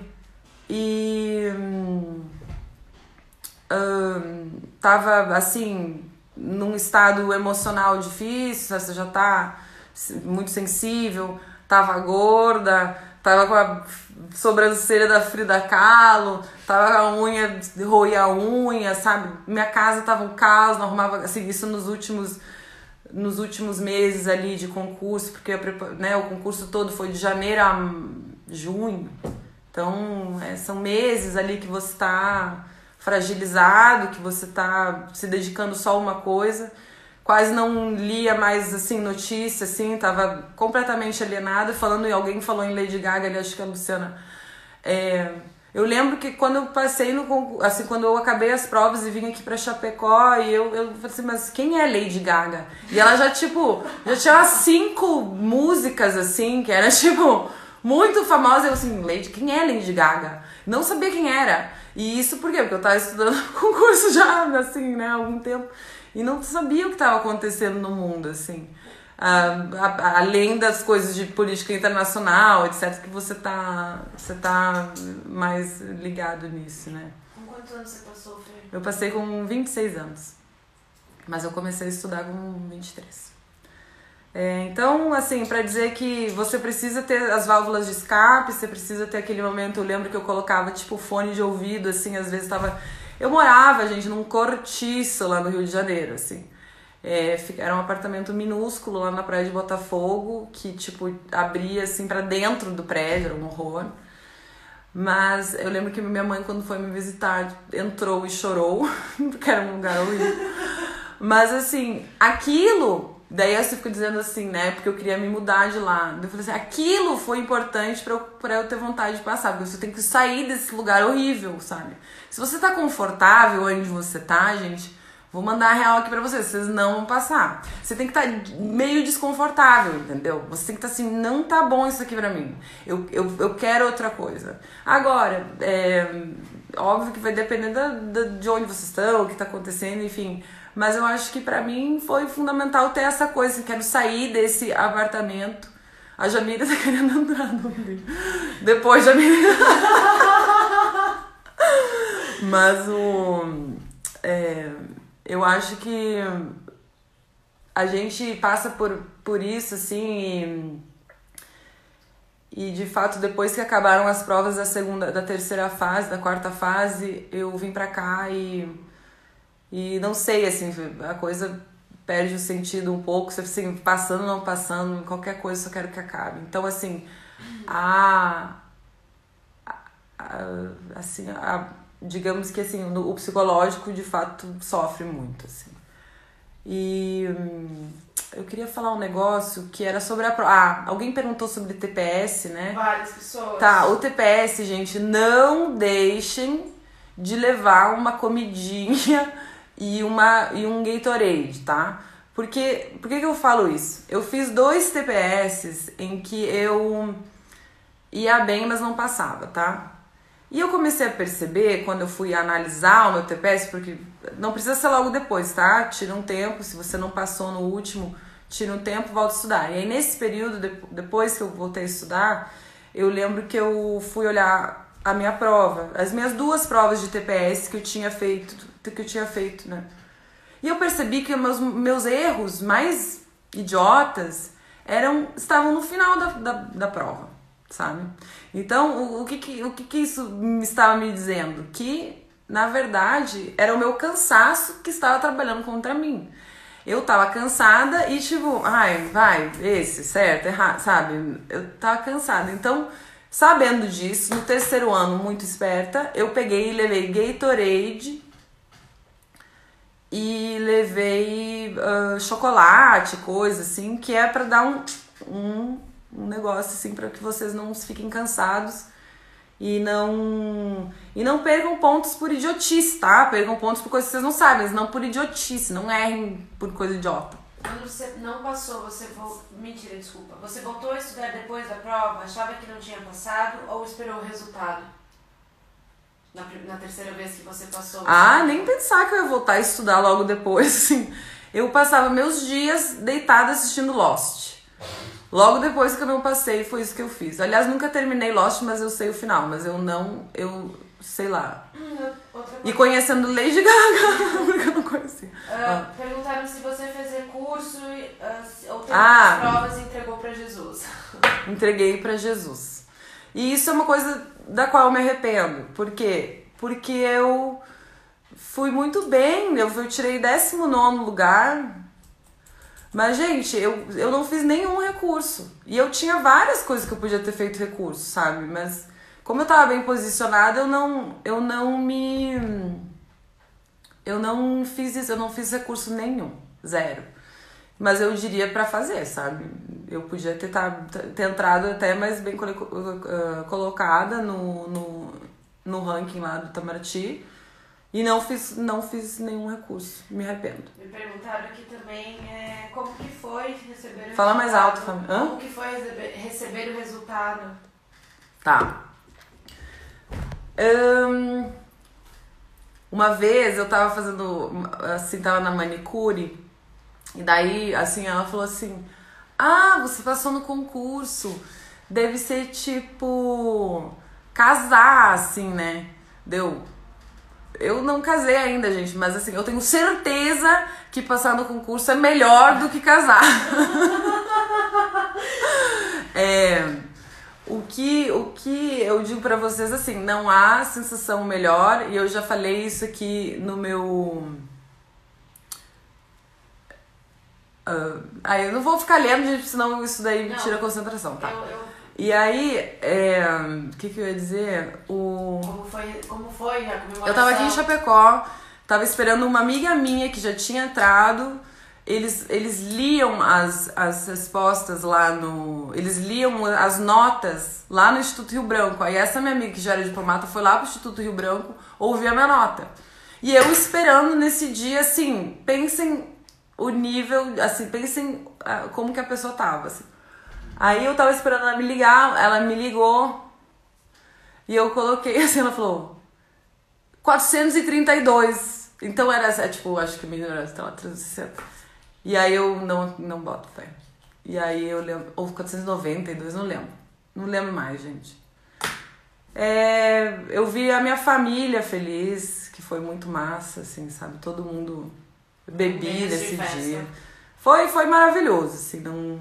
E eu já disse aqui no, no, naquela série de, de, de vídeos que eu fiz, uh, que tá gravado no meu, no meu, na página ali do Instagram, que eu gostei muito disso, que assim, esta sensação, aquela de passar no concurso, ela não se repetirá na sua carreira, entendeu? Então essa é a melhor sensação que você vai sentir durante toda a sua carreira no Itamaraty. Talvez, cara, conseguir um posto que você quer muito também, mas acho que passar no concurso é a melhor sensação que tem. Depois são outros, são apenas algumas reminiscências de, dessa sensação, mas essa sensação é a melhor imprimir esse. Eu até deixei aqui para vocês ficarem felizes.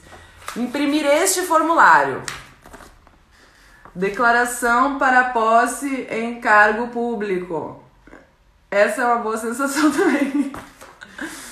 As pessoas perguntando sobre pessoas que querem tentar o concurso e tem mais de 30 anos, tem mais de 40, 50, pessoas que é, se tem algum problema, assim... Perdão, repete que eu fiquei lendo ali no Quem entrar depois dos 30 tem dificuldade de ascender na carreira ou também... Gente, dificuldade de ascender a carreira temos todos nós que entraram nessa época de 100 vagas, tá? Não se preocupe com isso. Se eu ficar preocupada aqui sobre... Eu tô há 10 anos no Itamaraty, sou segunda secretária, tá? Todos os meus colegas são segundo secretário. Então existe um problema de fluxo na carreira, existe um problema que a gente não tá conseguindo ascender porque falta sobretudo vontade política para tentar resolver essa, essa situação. A minha geração inteira é um pouco frustrada porque a gente ainda tá como segundo secretário. Então não entre assim, pensando que com 30 anos isso vai ser um problema maior, porque vai ser um problema para todo mundo que entrar. E o que tu acha de quem tenta mais com mais idade? Acho, ó, gente, eu acho que é, como a gente tenta ser essa instituição que é representativa da, da, da sociedade brasileira, chega lá só pirralho, também não dá, né? Tem que ser o pessoal, assim, claro, uh, no início, assim, você vê que tem de tudo, sabe? É muito bom ter gente novinha, se dedica aquilo a vida inteira e tal. Mas experiência de outras áreas, de quem já trabalhou em outras coisas, contribui muito para a instituição, sabe? Eu acho que é bom, não fiquem. Eu tenho muita gente que me pergunta isso, ah, tenho mais de 35, tenho difícil. Gente, é, na minha turma tinha até gente de 50 anos, assim, sabe? Então, é, sempre é hora, sei lá, vou falar uma banalidade, outra banalidade aqui, sempre é hora de mudar e, e, se você quer mudar, né? É óbvio que é uma carreira que você se dedica muito pro negócio e é sofrido conseguir passar e tal. Mas, assim, o que, que eu vou dizer para vocês? Não, esse negócio de idade não é um problema, tá? Não é um problema mesmo. Por que o Rio? Por que, que eu fui pro Rio? Na época era 2007 e hum, o Clio, o curso Clio, que era um concurso mais, o curso de preparação mais, hum, acho que mais importante assim da época, é, só tinha lá. Lá na Gonçalves Dias, ali na mesma rua da Colombo, pegava o metrô de Botafogo e até Uruguaiana, ouvindo ouvindo aula, daí chegava lá, ouvia música evangélica que tinha lá na, perto ali da Saara. Segura. É, mas o, é, eu fui pro Rio por causa disso, porque não tinha nem em São Paulo ainda uh, o Clio, tá? Um, alguém me perguntou se eu já fez a prova de novo por curiosidade. Deus me livre! que pergunta é essa? Deus me livre fazer a prova de novo, estão louco? O que eu vou fazer este semestre é o curso de aperfeiçoamento de diplomatas, o chamado CAD, que é, é que ele é um você precisa fazer o CAD para depois se tornar elegível para uh, ser primeiro secretário, para você ser promovida a primeiro secretário, tá? Então a gente tá numa situação em que só tem, acho que 45 vagas em CAD, só 45 diplomatas vão fazer, e depois disso a gente ainda. Aí a gente vai poder ser primeiro secretário. Não quer dizer que a gente vai ser, mas a gente vai poder ser primeiro secretário, tá? E eu acho que agora já dá pra falar um pouco mais da carreira, né? Eu acho que as pessoas. Das mulheres, tem muita. Eu juntei duas perguntas legais, assim. Tem. Uh, se existe algum movimento feminista para que haja cotas para mulheres, mais mulheres, e se existe algum grupo de mulheres diplomatas existe. que tem contato com mulheres que se preparam para o concurso ah, em alguma rede tá bom. social. Eu devo, assim, ó, temos um grupo de mulheres diplomatas que acho que existe sim o debate de a gente se tornar uma associação é muito difícil coordenar a coisa no Itamaraty porque tá todo mundo separado, então a, a coisa é sempre. Ai, obrigada, gente. O pessoal já tá votando em mim aqui pra primeira secretária. Tô bem feliz. Mandem seus votos lá pro Itamaraty. O é, que, que, que, que acontece? É, existe esse grupo de mulheres diplomatas que tenta, por meio de, sobretudo, cartas às chefias do Itamaraty, é, sensibilizar o, o, o, Ministério sobre os temas uh, uh, de gênero, né? Uh, eu acho que já, algumas coisas já foram conseguidas, assim, já houve algum, alguns avanços nessa área, mas a, a, a, é, é muito ainda pequeno debate sobre cotas, tá? Eu sou uma grande. Uh, eu sou muito favorável à, à criação de cotas para mulheres no Itamaraty. Eu acho que se a gente ficar esperando que, uh, que o número de mulheres no Itamaraty cresça uh, naturalmente, acho que isso pode demorar muito tempo, pode demorar muito tempo e não faremos justiça ao, ao fato de que sim, existe um machismo estrutural na sociedade, existem o, o, o patriarcado é, é, nos no, está presente, a gente senta para estudar, e aí vocês que têm família, têm filho, tem que fazer muito mais coisa do que, enfim, né? A gente sabe que o, não, o trabalho não é compartilhado de maneira igual. Existe sim maior dificuldade por parte de mulheres, inclusive para acreditar que podem, porque é uma profissão é, muito masculina. Então, é... nem lembro mais qual era a pergunta. Que se também tem grupos de mulheres já diplomatas. Tem, uh, esse grupo de mulheres. mulheres que estão então, eu acho que eu acho que isso não, não acontece ainda. O que a gente faz nesse grupo, cotas para as mulheres, é isso aí. E a minha querida amiga diplomata, diplomata também, Luciana. É, eu acho que não sei se o grupo de mulheres tem alguma, alguma interlocução com grupos de mulheres que estão tentando passar. É inclusive uma boa iniciativa que, enfim, a gente pode tentar trazer para para o debate. O que houve no ano passado foram, ou ano retrasado, agora não lembro, foram que muitas colegas minhas fizeram uh, vídeos pro pro, pro site do Itamaraty, para as páginas das redes sociais, falando sobre as experiências e sobre o que é ser uma mulher diplomata, né? E além disso, eu recomendo que assistam o documentário Exteriores, que está na plataforma Vimeo, que fala sobre a história e fala também sobre questões importantes uh, sobre a situação das mulheres no Itamaraty. Que mais, gente? Hum.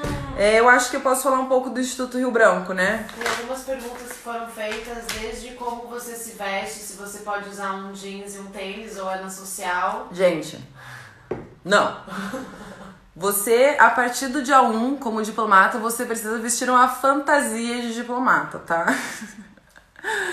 Mas era assim que eu me sentia, tá? Eu, um mês eu tava de All-Star e, e, e, mochila, andando lá na Uruguaiana, lá no Rio de Janeiro, e no outro eu tava de saltinho lá em Brasília. E depois, com o tempo, você começa a perceber que você não precisa usar salto alto, mas isso depois, sabe? Você fica achando que você precisa ficar ali com aquela roupinha. Não, você depois você acha o seu estilo no estilo formal, né? Um, você pode escolher as matérias que você cursa no Sim, tem as matérias obrigatórias e as matérias opcionais. Uma matéria opcional, por exemplo, que eu gostei muito foi a de negociação internacional e as, e as aulas de inglês eram muito boas porque a gente fazia muitos simulados de negociação internacional. É, uma crítica que eu tenho, assim, um pouco ao Rio Branco é que hum, a gente acaba não aprendendo um pouco sobre o funcionamento do Itamaraty. Isso aí acaba vindo depois com a experiência na, na Secretaria de Estado e nos postos. Eu acho que o Rio Branco, às vezes, eu acho que ele falhou um pouco em nos preparar para as, as diferentes habilidades que depois a gente vai precisar ter como diplomata. É, o, o, o Instituto Rio Branco ele acaba de certa forma ele repete um pouco das matérias do concurso assim por exemplo óbvio que é uma honra ter o Doratioto porque a gente leu o, o Maldita Guerra Aliás, leiam, porque, aliás, é um ótimo livro. Mas, assim, o, você, aí você vê ele na sua frente, sabe? Muito bom, assim, mas ao mesmo tempo, cara, não aguento mais a Guerra do Paraguai, sabe? Tipo, já sei, sabe? Enfim. Mas o. O que. Mas é. é eu acho que o que é mais importante do Rio Branco, assim. E aí eu vou falar aqui dos meus amigos que estavam me enchendo o saco ali no negocinho é, é essa fase de socialização. Assim, a gente faz os amigos no Rio Branco que vão ser a nossa família, basicamente, pro resto da vida, sabe? Porque poucas pessoas podem uh, se relacionar com essa realidade que a gente vive, que é a realidade da diplomacia, sabe? É, somos 1.572 pessoas, sabe? Então, assim, é, não é muita gente se parar pra pensar, sabe? Então, essas, é, é esse esse, esse corpo de, de, de, de diplomático de, de amigos que você faz durante o Rio Branco que vai te vai segurar a tua onda onde você estiver. Eles eu tô, ai, vou chorar. Mentira. É, vou, Tem vou, como reprovar? Reprovar no Rio Branco? Eu acho que eu vou chamar aqui, o, alguém vai. acho que tem alguém aqui que pode falar sobre reprovação de Rio Branco. Vou chamar aqui alguém. Mentira, não vou, não vou fazer isso. É, vou dizer que pode sim, se você falta muitas vezes, você pode ser reprovado. Se você não tira as notas que você tem que tirar, você pode ser reprovado, gente. Ó, aqui falaram que mudou e que hoje, esse ano, tem disciplina no Instituto só sobre estrutura. Ótimo, que bom. Fico feliz. Eu acho que às vezes, assim, a, a sensação que eu tinha era que eles falavam assim: regras não escritas do Itamaraty. Deu, tá bom, gente, mas assim, então me fala quais são, sabe? Porque se elas não estão escritas em lugar nenhum, assim, alguém vai ter que me falar onde é que tá. Tipo, me falem quais são essas regras, sabe? Tipo, então, assim, é um pouco essa mentalidade, assim, de instituição, que as pessoas também gostam de falar, ai, sabe? A gente tem que parar com isso, a gente tem que ser mais honesto, tem que falar um pouco mais claramente quais são as regras, porque não existe regra não escrita, tá? Isso é serviço público. Dá vontade de dizer isso para as pessoas. É serviço público tem que ser transparente, tá bom? Então, assim, vamos, vamos combinar que já chega de obscurantismo, né? Então, é, aqui tem muita pergunta sobre como que é se mudar, assim, o processo de mudança para... Não, mas primeiro eu acho que eu vou ter que falar ah, tá. um pouco mais... Do Rio Branco. Do Rio Branco. Então tá, você fica lá 100 pessoas, enfim, agora menos, né? Mas você tem sim que usar a roupinha, a, a fantasia diplomata. Depois de um ano e meio, a gente faz um ranking das notas dos, dos, dos diplomatas que estão no Rio Branco. E a partir desse ranking, a gente escolhe quais são as unidades da Secretaria de Estado para onde nós queremos uh, ir fazer estágio, tá? Então, quem tirou primeiro, eles botam a lista de quais são as divisões que estão com vaga. E aí, a primeira, o primeiro lugar do Instituto Rio Branco, não do concurso do Instituto Rio Branco, decide: vou para lá. Então, isso gera uma tensão absurda, porque claramente se você já entrou como estágio naquela divisão, é muito mais fácil você ficar naquela divisão. Se é uma divisão mais conceituada, digamos assim, mais disputada, tem aquele prestígio, aí você tem aquela sensação de que sua carreira vai bombar, entendeu? Mas, e a dos outros não, enfim, tem tudo aquela coisa, tem que é um pouco de de, de tensão nesse momento, porque você acha que a sua carreira vai estar definida naquele momento e não vai. É, o, que eu, o que eu diria assim, eu, a minha experiência, estou né, falando da minha experiência aqui, eu não lembro da minha, do meu, da minha posição, assim. Não era ruim, eu consegui para então secretaria, uh, a subsecretaria política 1, que era SGAP 1, que tratava de temas de Nações Unidas, tratava de temas de direitos humanos, e o meu departamento era o Departamento de Direitos Humanos e Temas Sociais, e eu fiquei na, como estagiária na divisão de temas, de temas sociais, hoje divisão de cidadania. Uh, ali eram tratados temas de gênero, de desenvolvimento social, saúde, trabalho, pessoas com deficiência, população e idosos. E talvez mais alguma coisa. É... E eu cuidava de temas de gênero. Só que nesse período, período que a gente começou a estagiar e depois eu fui, enfim, lotada na divisão de temas sociais, é...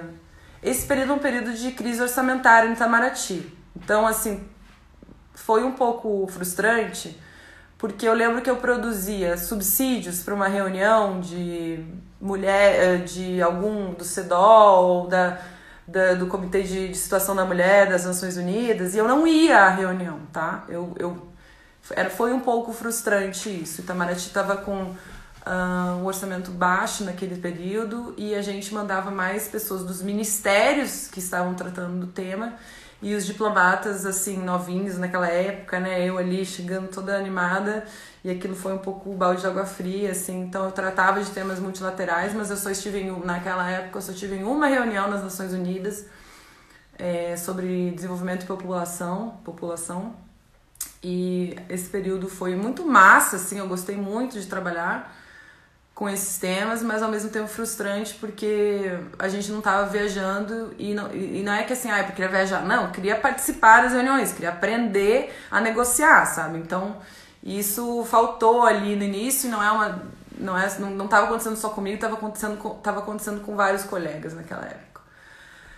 É, Quanto o que tempo? eu fiquei Quanto tempo dura o Rio Branco? Até... Um ano e meio até você estagiar e depois mais meio ano, daí você se forma. Se eu tiver errado, alguém, por favor, porque às vezes não lembro assim. Hum, muito. Depois eu faço um post. Gente, só, só quero assim deixar bem claro assim que esse meu, meu Instagram, ele é pessoal, tá? Eu não sou coach do do Rio Branco. Eu tô assim, eu quero muito ajudar as pessoas, mas é, é, é né? Porque eu acho que a gente tem que ser generoso nesse momento, a gente tem que. Eu me sensibilizo com, com, com o que vocês estão passando agora, porque eu já passei nisso, mas eu não tenho intenção de ser o coach, de ser coach, tá? Hum.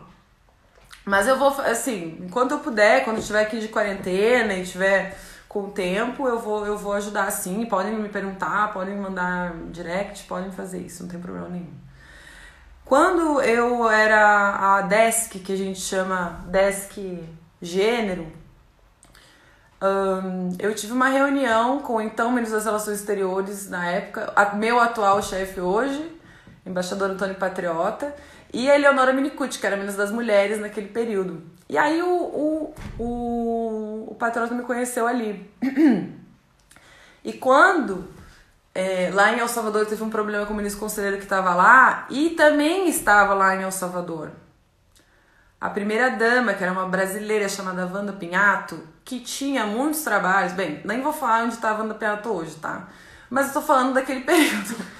É, é, ele a Wanda Pinhato ela tinha ah, uns trabalhos muito importantes na área de inclusão social, sobretudo de mulheres, e ela tinha um trabalho que inspirou uma política pública brasileira para a área, que é o Ciudad Mujer, que depois no Brasil virou a Casa da Mulher Brasileira, mas na época lá em El Salvador, essa era revolucionária, enfim, um momento importante ali da história do país.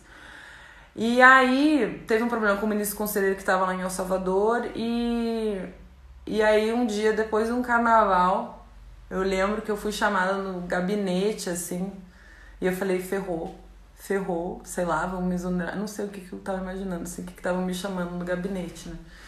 Mas aí foi para me convidar para ir para El Salvador, e assim, né? Por, assim, você vai assim, tá, eu não, eu não tinha pensado em sair agora, né? Aquela coisa, assim mas eh, nunca tinha imaginado em servir lá, até porque não é um país fácil para mulher, entendeu? É um país muito difícil, mais difícil do que o Egito. É, a gente fica falando que país muçulmano é muito difícil para mulher. Gente, El Salvador era mais difícil para mulher do que, do que é hoje o Egito para mim, tá?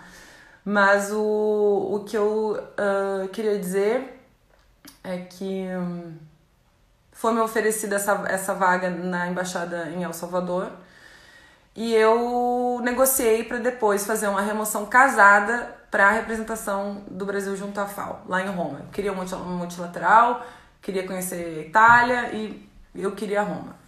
É, então eu consegui fazer esse esquema de uma remoção casada, é, pegando um posto C, que não é muito comum, mas a gente pode discutir aqui se El Salvador pode ser um, é um né, deveria ser um posto C ou não mas é um posto C, então eu fiz um posto C e depois removida para Roma depois de dois anos. O acordo era um ano e meio, acabou que eu tive que esperar seis meses para ser movida para Roma.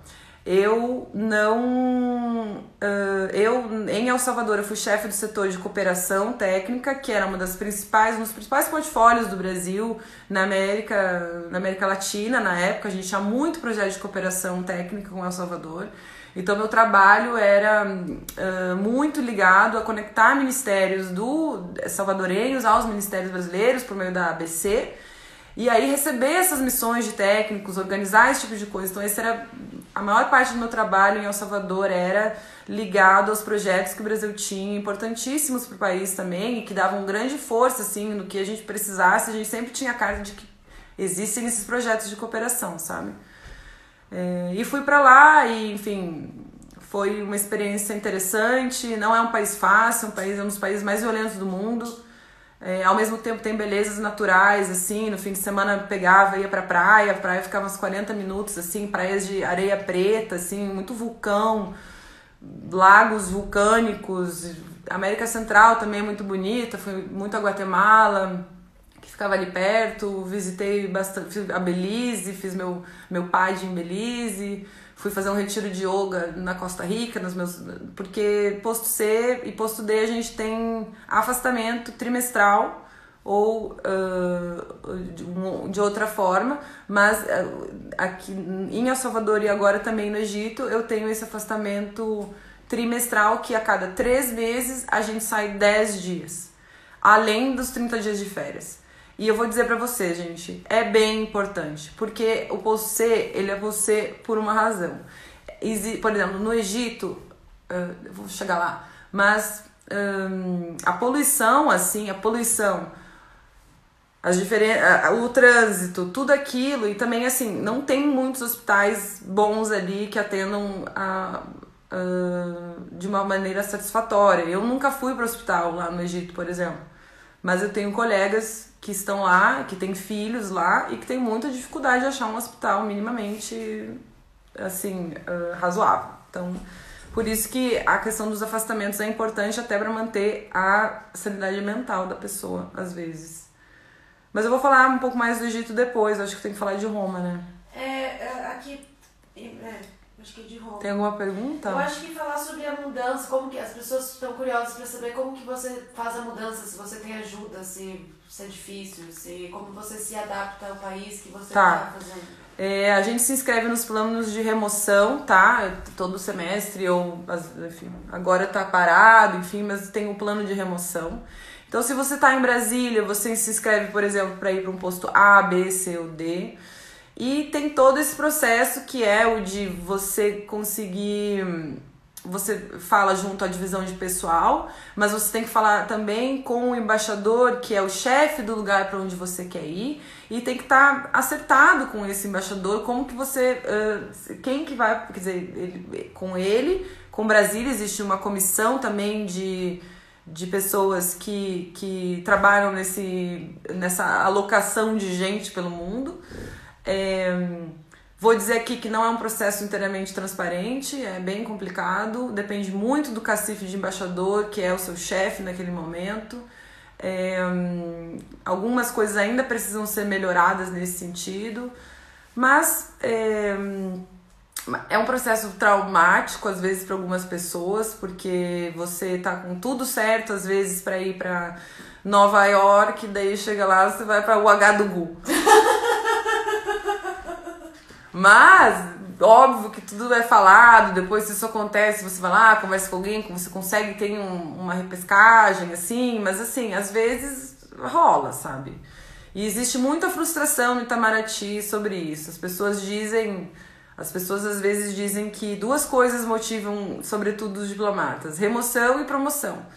Então é, é ruim isso, né? Porque a gente não quer viver só disso. E porque a gente depende ainda muito de, de, de embaixadores para isso, assim, a gente às vezes se sente um pouco preso, assim, tipo, eu, é, eles ainda, eles ainda, hum, eles ainda, como é que eu vou dizer isso? O Itamaraty ainda não se republicanizou 100%, sabe? Ele, ele, a gente ainda depende muito de, de contar com, com cacife de embaixador para conseguir posto bom. E eu tô sendo o mais sincera possível aqui, sabe? Porque a gente pode dizer que sim, existe um mecanismo e é certinho, as pessoas recebem as vagas. Para não, não é assim, sabe? Às vezes as coisas são um pouco complicadas e, e eu acho que poderiam ser melhoradas, porque a nossa vida já tem muitas muita instabilidade. A gente tem a estabilidade do serviço público, mas uma instabilidade frequente em relação a onde eu vou morar daqui três meses. É, como é que muita gente sofre, por exemplo, que tem filho na escola e, e, o, e o plano ainda não saiu, aí como é que ele vai conseguir escola para o filho no lugar para onde ele vai, entendeu? Essas coisas todas são dramas sérios das pessoas, sabe? Porque assim, ah, isso é muito chique morar. Não, gente, são dramas, a gente chega no lugar. Você tem, às vezes, por exemplo, lá em El Salvador era mega difícil porque era uma, era uma, uma embaixada pequena, não tinha assim um diálogo, era um embaixador, um ministro mais velho e eu, assim. Então, hoje melhor, eu tenho colegas da minha idade, assim, no posto, mas assim, a chegada no posto. Aí você tem que comprar celular, aquela coisa minha, sabe? Daí você fica ali alguns meses num lugar provisório, aí você tem que achar um apartamento por si, porque não existe muita ajuda do Itamaraty para procurar apartamento. Inclusive a gente assina os contratos no nosso nome, a gente, se por exemplo tem alguma alguma algum atraso das nossas dos nossos auxílios de moradia que a gente chama, chama de RF, você que tem que carregar com isso, meu filho. Já aconteceu isso, já fiquei três meses sem RF uma vez. Eu e todo mundo, né? Não é? Mas assim, é, eu acho que hoje em dia estão pagando. Estão um, um, pagando, assim, tá, tá melhor. Mas são alguns pequenos dramas que a gente vive por essa vida que a gente tá o tempo inteiro se mudando, sabe? Então, tem pergunta, né? Tem pergunta sobre os postos. Às é... vezes eu sinto que eu tô, tipo, falando. Se eu estiver me perdendo um pouco, me fala, tá? tá é, você pode escolher quanto tempo vai ficar em um posto e se pode ser a qualquer momento. E outra, Nai, manda um beijo pra Nai. Quero saber as diferenças sobre postos A, B, C e D. Uh, eu posso escolher, mas tem um mínimo, né? Por exemplo, são dois anos uh, de mínimo.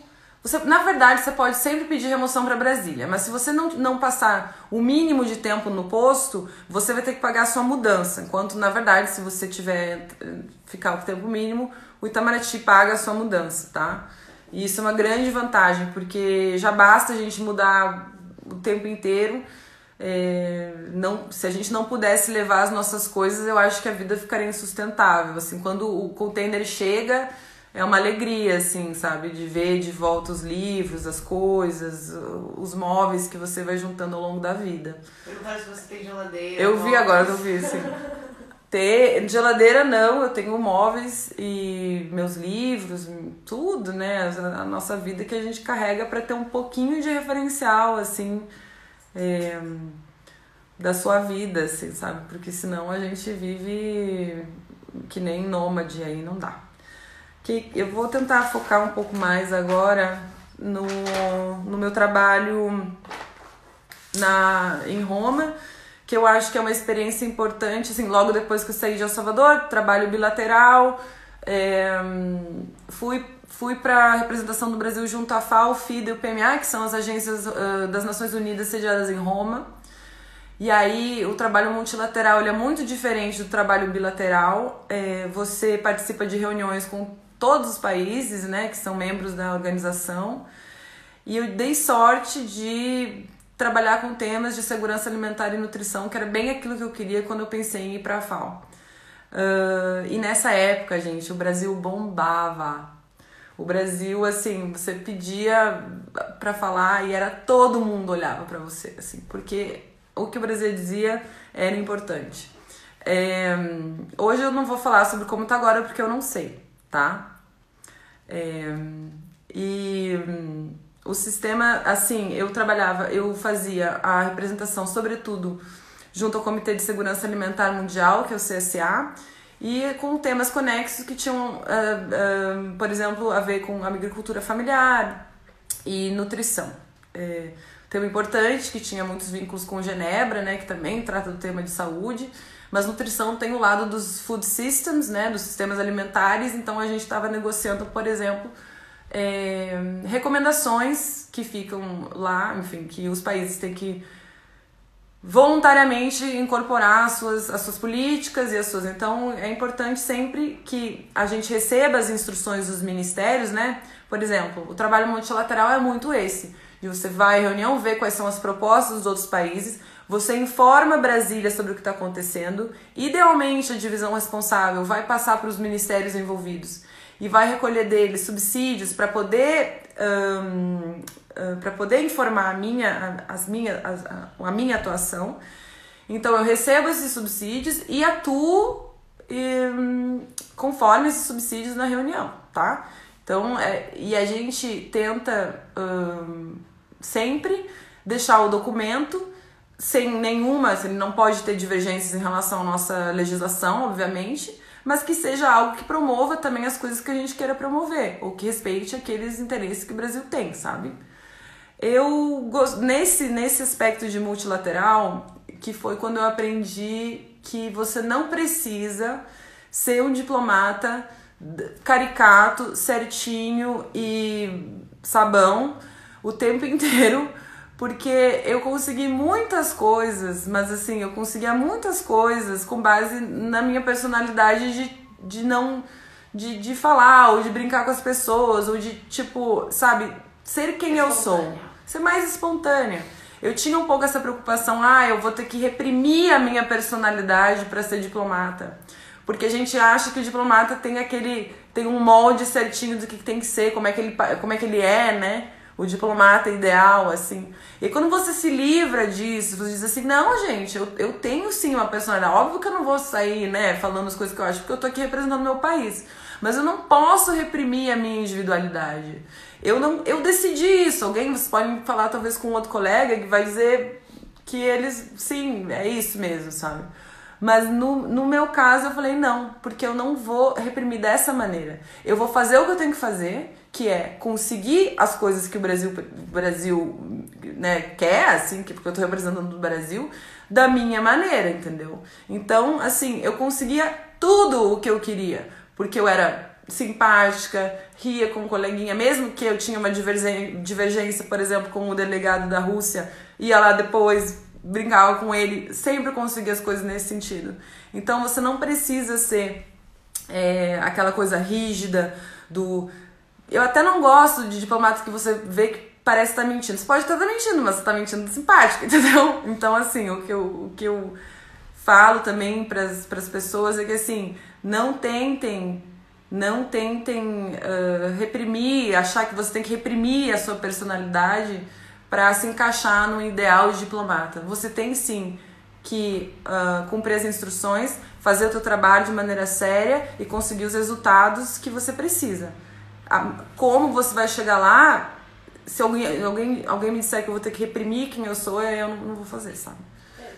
Algumas perguntas agora uh, sobre hum, as vantagens de ficar em Brasília ou ir para posto do CID quando termina e, e quais foram os chefes de Estado que você já teve contato? Quais são as vantagens de ficar em Brasília? A gente precisa de tempo na Secretaria de Estado uma das vantagens é que você conhece o maior número de pessoas, porque é onde estão concentrados o maior número de colegas, né, naquele período. Qualquer outra embaixada vai ter menos diplomatas do que a Secretaria de Estado. Então, é um bom estar em Brasília é sempre bom para fazer o networking e conhecer pessoas nesse sentido. E você vai precisar de tempo de Secretaria de Estado também para promoção e, e para remoção. Hum, Chefes de Estado que você já Ah, eu já tive bastante. Não, 20. Não, não vai dar pra fazer isso, Fábio. Não, tem 20% ainda. Eu vou tentar, Não, não, não, eu vou tá. tentar terminar a live. Produtora. Calma. Não tem problema, depois. Depois. Desculpa, gente. É... Em Roma, eu acho que eu vou ter que falar um negócio que é, pode ser um pouco ah, mais sério, assim, que em Roma eu tive contato com uma situação que me ensinou muito sobre o que é também ah, a- o que são as dificuldades da, da administração pública, tá? Em Roma, a gente eh, teve que iniciar um processo administrativo contra o embaixador, porque tínhamos relatos de funcionários da residência, inclusive também funcionários locais da representação, de assédio moral, sexual e agressão física, que foi o que culminou na coisa toda, tá? O que aconteceu é que hum, esse embaixador chegou lá, enfim, a gente tinha muitas dificuldades de lidar com ele, era uma pessoa difícil. Eu não quero falar muito sobre, assim, o que era, eu só quero falar que a gente teve então uma sindicância que foi pra lá, viu qual era a situação, todo mundo naquela situação de, de eh, tensão, enfim. E quando a funcionária da residência relatou que teve que sofreu ah, agressão física por parte do embaixador, nós sabíamos que esse embaixador já tinha um histórico importante de assédio, mas que nunca tinha sido nunca tinha sido tratado de da maneira que deve ser tratada na, dentro da administração pública. Ele já era conhecido por isso, inclusive, quando ele foi para lá. A gente entendeu que não tinha como ficar omissa nessa situação. Nós já estávamos vendo que era um problema entre todo, né, com todos os funcionários. E o funcionário público ele não pode ficar omisso, ele não pode fazer negociar, ele não pode ficar omisso diante de uma situação ilegal. Então, é óbvio que naquele período éramos quatro mulheres diplomatas e um ministro, que inclusive já tinha servido em postos com esse embaixador, já sabia quem ele era e teve foi bem difícil para esse ministro também, que nos apoiou o tempo inteiro. É, e a gente, na verdade, teve que fazer isso. Teve que. Houve uma sindicância, depois um processo administrativo. O cara demorou um ano, tá? Todo mundo ficou com ficou com problema nas costas, tensão, síndrome do colo irritado, irritável, sei lá. Eu tenho uma hérnia cervical chamada Souza Gomes, tá? Tenho, que é o nome dele. Mas eu eu superei o, que- o, o, que- eu quero dizer com isso assim, você não, não quer entrar no Itamaraty não quer dizer que você vai se livrar dessas coisas, entendeu? Inclusive você vai às vezes ter que participar desse tipo de coisas, às vezes sem querer, entendeu? Você isso cai na sua, mas a gente tem que a gente ainda tá aprendendo, sabe? Acho que essas coisas ainda são muito novas. Inclusive, foi o primeiro processo nessa linha que aconteceu no Itamaraty, sabe? Então, é, a gente aprende quais são os, os- as lacunas, as dificuldades eh, administrativas ainda que toda administração pública tem com o tema do assédio.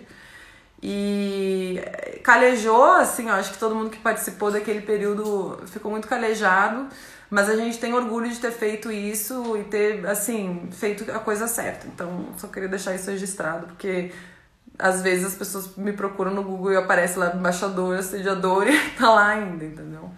Ele tirou, ele, ele teve no final do processo 80 dias de suspensão apenas, é, com todos os relatos de mais de 20 pessoas falando que ele das coisas que ele fazia.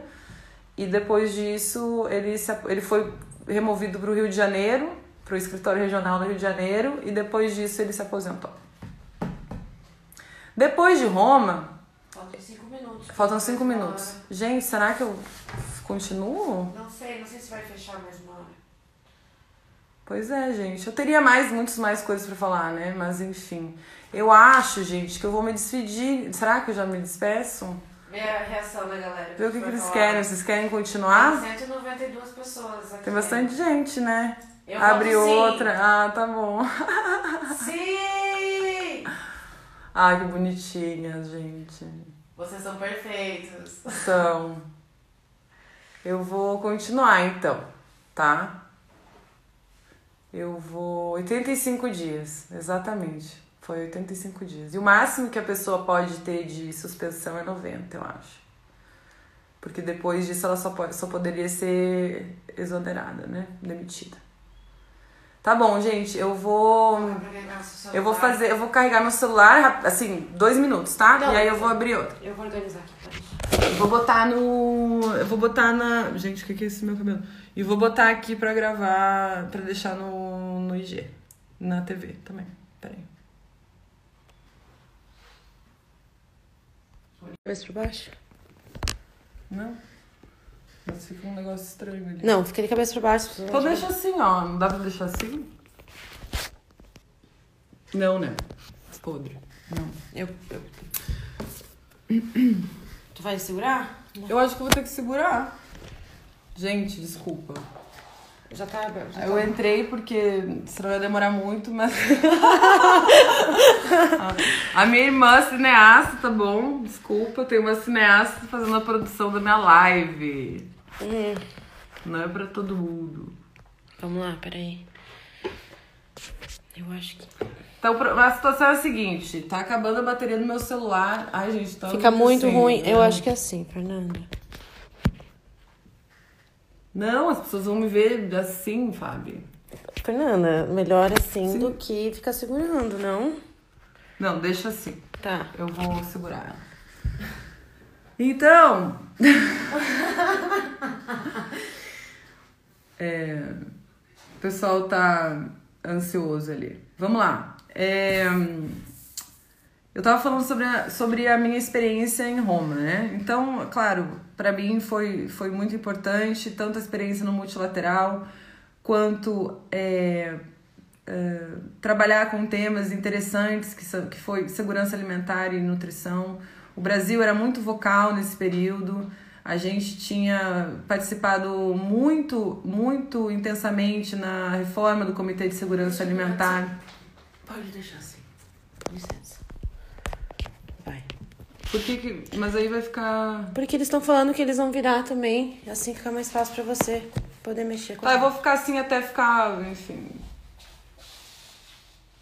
Não, não sei o que fazer. Mas... é, o Brasil ajudou a reformar esse, esse comitê que tinha participação direta da sociedade civil organizada e do setor privado. Então, é um comitê revolucionário nas Nações Unidas nesse sentido. A gente negociava com, de um lado, a PepsiCo e do outro tinha a Via Campesina, sabe? Então, isso era, era bem legal, assim. Então, o Brasil também tinha muita política pública para a área de, de, de segurança alimentar, de conexão de agricultores familiares ao mercado, ligados à merenda escolar. Então, isso a gente estava promovendo bastante uh, lá na FAO também.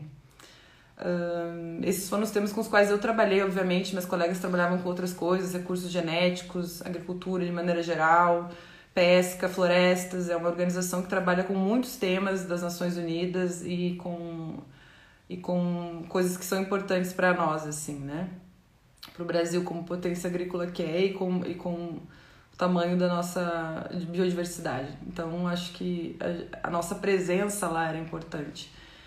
Um, e do ponto de vista pessoal, assim, Roma foi muito importante para mim também. Acho que eu fiquei muito fascinada com a cidade, com, com a beleza da, da, da arquitetura, da, da história, né? Enfim, acho que foi meu primeiro contato, de fato, com tudo aquilo, assim, vivendo aquilo diariamente.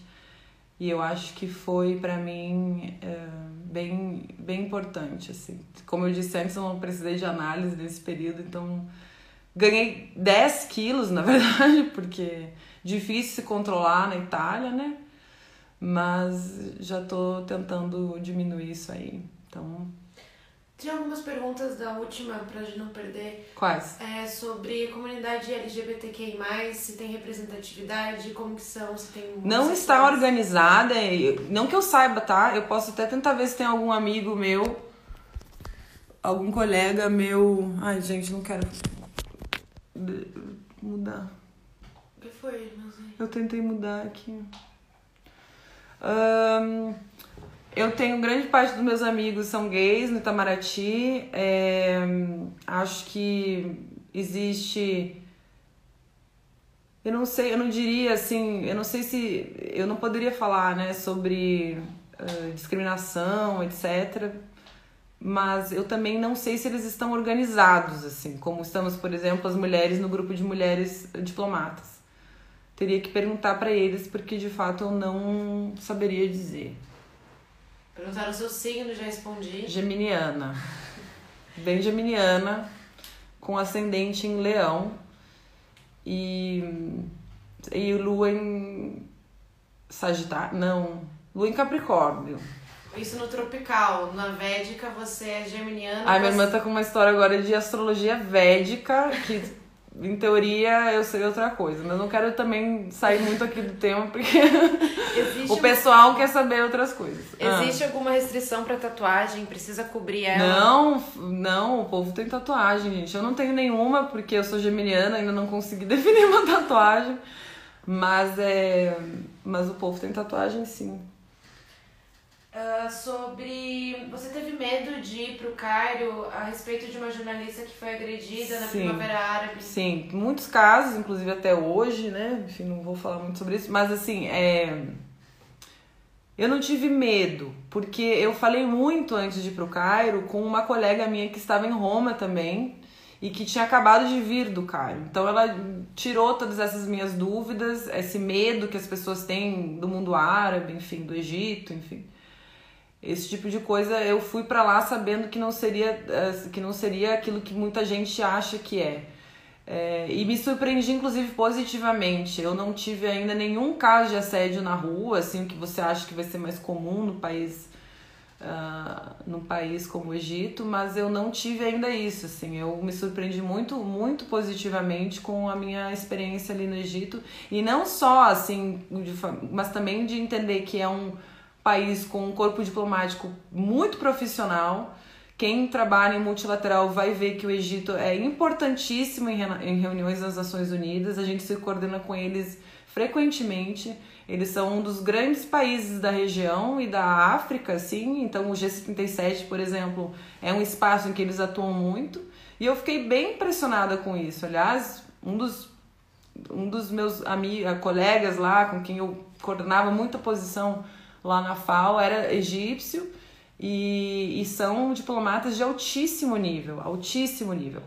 A Liga Árabe também tem sede no Cairo, então a, a importância do posto, é, inclusive para outros países, é, é indiscutível, sabe? O Brasil ficou muito tempo com poucos diplomatas lá. Quando eu cheguei, éramos apenas quatro, incluindo o embaixador. Depois a colega saiu, ficamos em, três pessoas com muitos, muito trabalho, assim, eu comecei no Egito com os temas comerciais e econômicos, é, acho que são é, é, a nossa pauta mais importante com o Egito, é o nosso primeiro, é o primeiro desti destino das exportações do Brasil na África. E no ano passado ficou entre o principal destino das exportações brasileiras no mundo árabe. Então, a a única coisa é que é óbvio, é uma cidade muito, muito difícil. O Cairo às vezes é opressora, assim, sabe? Você tem aquela coisa da tem, não é sempre quente, tá? Então agora tava frio, agora tá esquentando, mas no final de semana passado fez 45 graus. Meus colegas desesperados e eu aqui falando assim, ai ah, gente, né? E não, dá, não, dá, não tá dando pra ir pra piscina, não tá dando. Então, assim, estão sofrendo um pouco lá.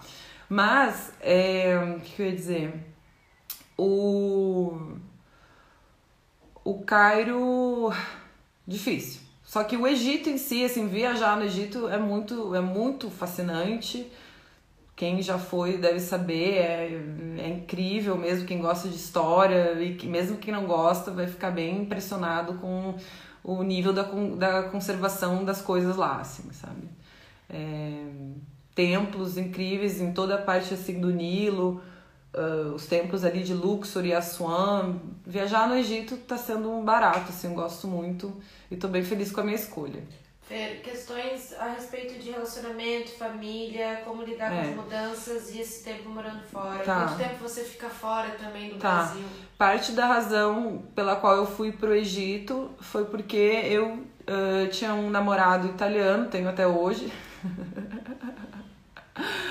é, e o que, que aconteceu foi que a gente fez uma união estável e ele ele tem o trabalho dele, ele trabalha com, com temas ali junto ele é arqueólogo medieval, então ele trabalha muito com temas de cerâmica e antiga italiana, então ele, ele tem contratos um, ad hoc assim com o Museu do Vaticano, então ele precisa estar também muito na Itália. Então, o Egito para a gente foi uma solução eh, de poder estar longe uh, mais perto. É um, o Roma, Egito é um voo de três horas. Então a gente está vivendo nessa situação. Não sei dizer, porque eu acho que ninguém aqui pode dizer o que vai acontecer no futuro, não é mesmo? E, mas por enquanto tá, tá dando para segurar. Assim. Eu acho que existem muitas, muitas, muitos modelos, muitos formatos de relacionamento no Itamaraty.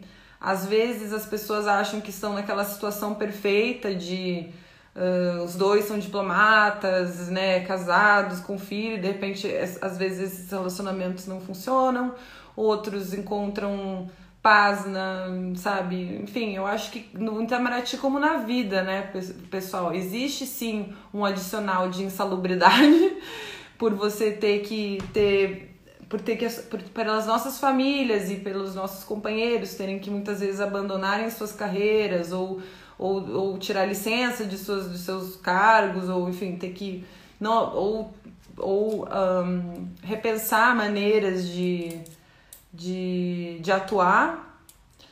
Mas eu, eu, eu acho que é possível assim com nos trancos e barrancos tá? Que são que é a vida eu vejo pessoas assim com problemas como todo mundo e também gente bem resolvida, sabe? Mas assim, claro que é desafiador, assim, claro que é mais difícil se você tem um, uma carreira que, que é nômade e o seu e o seu companheiro um, não. E os pais. Vão ter que as pessoas vão ter que se adaptar à sua vida. E quem sabe um dia você vai ter que se adaptar a delas. Talvez você tenha que ficar no Brasil um pouco mais depois disso. Talvez você tenha que é, uh, escolher um posto específico ou ficar um pouco mais no Brasil ou tirar uma licença, sabe? Eu acho que, que as pessoas vão encontrando soluções para os seus problemas, sabe? É, não que, assim, o Itamaraty ele pode ser difícil, assim, eu acho que muita gente também sofre na carreira porque acha que tem que colocar lá a carreira né, em primeiro lugar e que, enfim, essas coisas são mais importantes e tal. Eu acho que a minha geração tá um pouco mais, assim, um pouco mais esperta no sentido de que, cara, a gente precisa, antes de tudo, antes de ser. de, de ascender na carreira, antes de. sabe, a gente precisa ser, tentar ser feliz, sabe? E assim, se se isso significar talvez não ir para um posto muito disputado, tá ótimo, sabe? Ou, enfim, acho que a gente tem que se preocupar mesmo em, em, em no que, que vai fazer a gente feliz, assim, mas isso não tá maratinho na vida, né? Umas pessoas perguntando sobre pets. Tem como ter cachorro, gato? Eu tenho uma gata. Eu tô adorando essas perguntas. é, eu tenho uma gata que me acompanha desde Brasília. Eu tenho ela desde 2012 ou 2011 e ela fez meus todos os meus posts. Foi para El Salvador, foi para Roma e agora tá lá no Egito sozinha, tá? Então assim, essa situação tá meio angustiante assim. Para mim também, porque ela tá lá, eu tenho pessoas que estão indo é, alimentá-la e né, cuidar, tirar, limpar a caixa dela, mas é, tá lá sozinha, querida. Mas assim, cada país vai ter um. Cada país tem um, regras para entrada de animais vivos. animais vivos. Então, assim, você vai. Antes de ir pro posto, você vai se informar sobre quais são as regras para entrada desses animais e aí você vai act accordingly. Você, por exemplo, para entrar na. a minha irmã me olhou assim, para de falar esse tipo de coisa. Sim, é ridículo.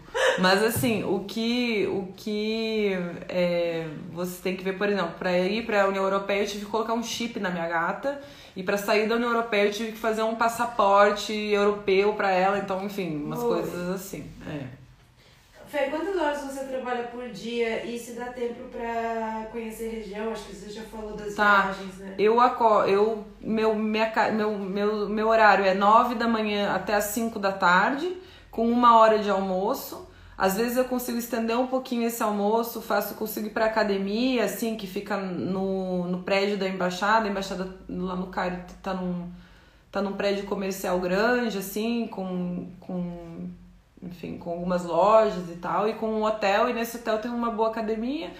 Gente, né, aquela coisa, às vezes eu vou e essa, esse, cada posto vai ter assim um, um, um horário diferente, tá? Mas a gente cumprir as oito horas uh, ali nesse em todos os postos, ou não. Os estados brasileiros têm secretarias do Itamaraty? Sim, são os escritórios regionais, tem quase todas as capitais. Teve algumas perguntas sobre isso. Tem diferença de Brasília para o Rio, para São Paulo? Tem diferença, são cidades diferentes. Então. o, que, o que eu diria é que existe uma certa, um certo folclore do Itamaraty, assim, de que essas secretarias regionais elas não têm o mesmo. o mesmo. que, que enfim, óbvio, o mesmo status do que, do que Brasília, né? Muitos vão dizer que, ai, a pessoa quer ir lá pro Rio, vai enterrar a carreira, sabe? Tem um, esse papo, assim, no Itamaraty que eu acho um pouco complicado, porque se a gente de fato fizesse que esses escritórios regionais fossem ativos e que, e que trabalhassem, a gente poderia fazer muita coisa boa, assim, sabe? Então, a gente podia estar mais ativo nos estados, assim, trazendo também mais aproximação com, enfim, porque Brasília tá lá, né? Então eu, eu acho que se a gente usasse essa rede de, de escritórios um pouquinho melhor, a gente poderia. Não, não precisaria ser, ter, ser, não precisariam serviços como, eh, como menores do que Brasília. Atualmente eles, eles são um pouco, a, né, a pessoa que vai para lá. Lá no Rio de Janeiro, por exemplo, tem uns 20 embaixadores quase se aposentando, então assim é, isso tudo é informação pública, tá? Não tô falando nada demais. Uh, existe alguma tarefa diplomática que você menos gosta? Administrativo. assim, ó cada posto vai ter vários setores, tá? O setor uh, de administração, assim, é muito importante. Basicamente, a gente vive dele ali, que é a contabilidade, que é as compras, que é o, os horários das pessoas, enfim, tem... É muito importante porque, sendo a embaixada uma repartição pública, tudo deve ser... Prestação de contas é muito importante, né?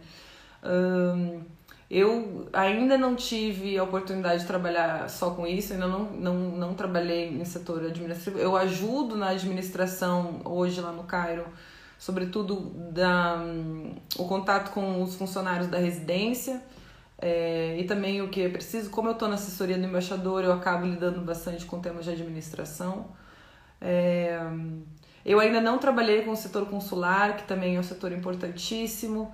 Um, muitos casos de, enfim, brasileiro, né, no exterior já sabem, né? Então, assim, a gente acaba tendo bem muitos, um, muitas situações de assistência brasileiros no exterior, lá no, no mundo árabe, a situação de mulheres também não é muito fácil, assim, a gente recebe muitas muitos pedidos de, de assistência a brasileiras que estão em situação, às vezes, de violência, por exemplo, ou que querem pedir repatriação para o Brasil, sabe? Que querem sair daquela situação e é difícil porque tem filhos de egípcios e que não é possível sair sem autorização. Então, a gente tem 12, 12 nacionais presos também no Egito, a gente faz visita, a gente dá, a gente presta ajuda humanitária é, a esses 12 ou 14 presos, incluindo uma, uma moça jovem que entrou no Egito com alguns quilos de cocaína e que provavelmente vai ficar presa lá por 25 anos e entrou grávida e a filha dela, o filho dela nasceu recentemente, vai ficar, vai poder ficar com ela até os 4 anos de idade.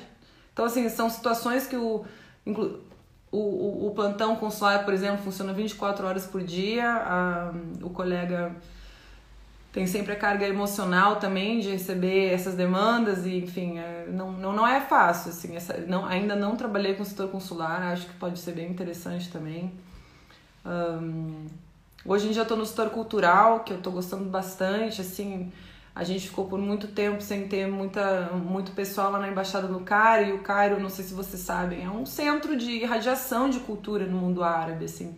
Muitas séries, essas que passam no Ramadã, que eles assistem muito, muitas dessas séries são produzidas no Egito. É, música, por exemplo, também. É, cinema. cinema, enfim, o cinema egípcio é um cinema histórico importante, né? Uh, hoje talvez menos, mas assim, já tem esse respeito né, do, da, da, cultura egípcia no mundo árabe. E a gente ficou como embaixada por muito tempo sem, sem produzir no setor cultural, assim. Então, está eh, sendo muito bacana. Eu consegui fazer ano passado, eu, né, com a ajuda, enfim, o embaixador também muito bacana, acredita muito na, naquilo que eu proponho, assim, sempre Uh, e curte também essa área, então a gente conseguiu fazer uma semana do cinema do cinema brasileiro no Cairo, primeiro da história. É, a gente trouxe bons filmes um, e a gente também já fez, a gente trouxe alguns escritores brasileiros que foram traduzidos para o árabe por editoras egípcias e a gente conseguiu trazer esses escritores para falar lá e fazer uma enfim, dar uma visibilidade também à, né, à cultura brasileira. E esse ano a gente tinha vários um, projetos que ainda não a gente não vai talvez conseguir fazer por causa da por conta da Covid-19. No Itamaraty tem recesso de final de ano? Tem. E se existe no final de semana algum trabalho externo? Depende do. Assim, a gente não tem, via de regra, um. Assim, um, se o teu embaixador ligar para você no sábado, você vai atender, sabe? Se você tiver que sair de lá e buscar não sei quem no aeroporto sem não sei que, você vai. Você não vai dizer, ah, não, fim de semana. Mas, é... e também assim, muito que acontece assim, é que assim, eu, tra... eu falei, eu trabalho das 9 às 17, só que, gente, a quantidade de evento que a gente tem que ir depois, assim, data nacional, é, é, é grande, sabe? A vida, inclusive, assim, desse tipo de coisa no Egito é, é, bem, é bem agitada, assim. Então você às vezes chega em casa do trabalho, porque você vai numa recepção de uma data nacional, é trabalho, né? É, e você chega em casa às vezes 11, 11 da noite, assim. Então é, esse tipo de coisa acontece, sim.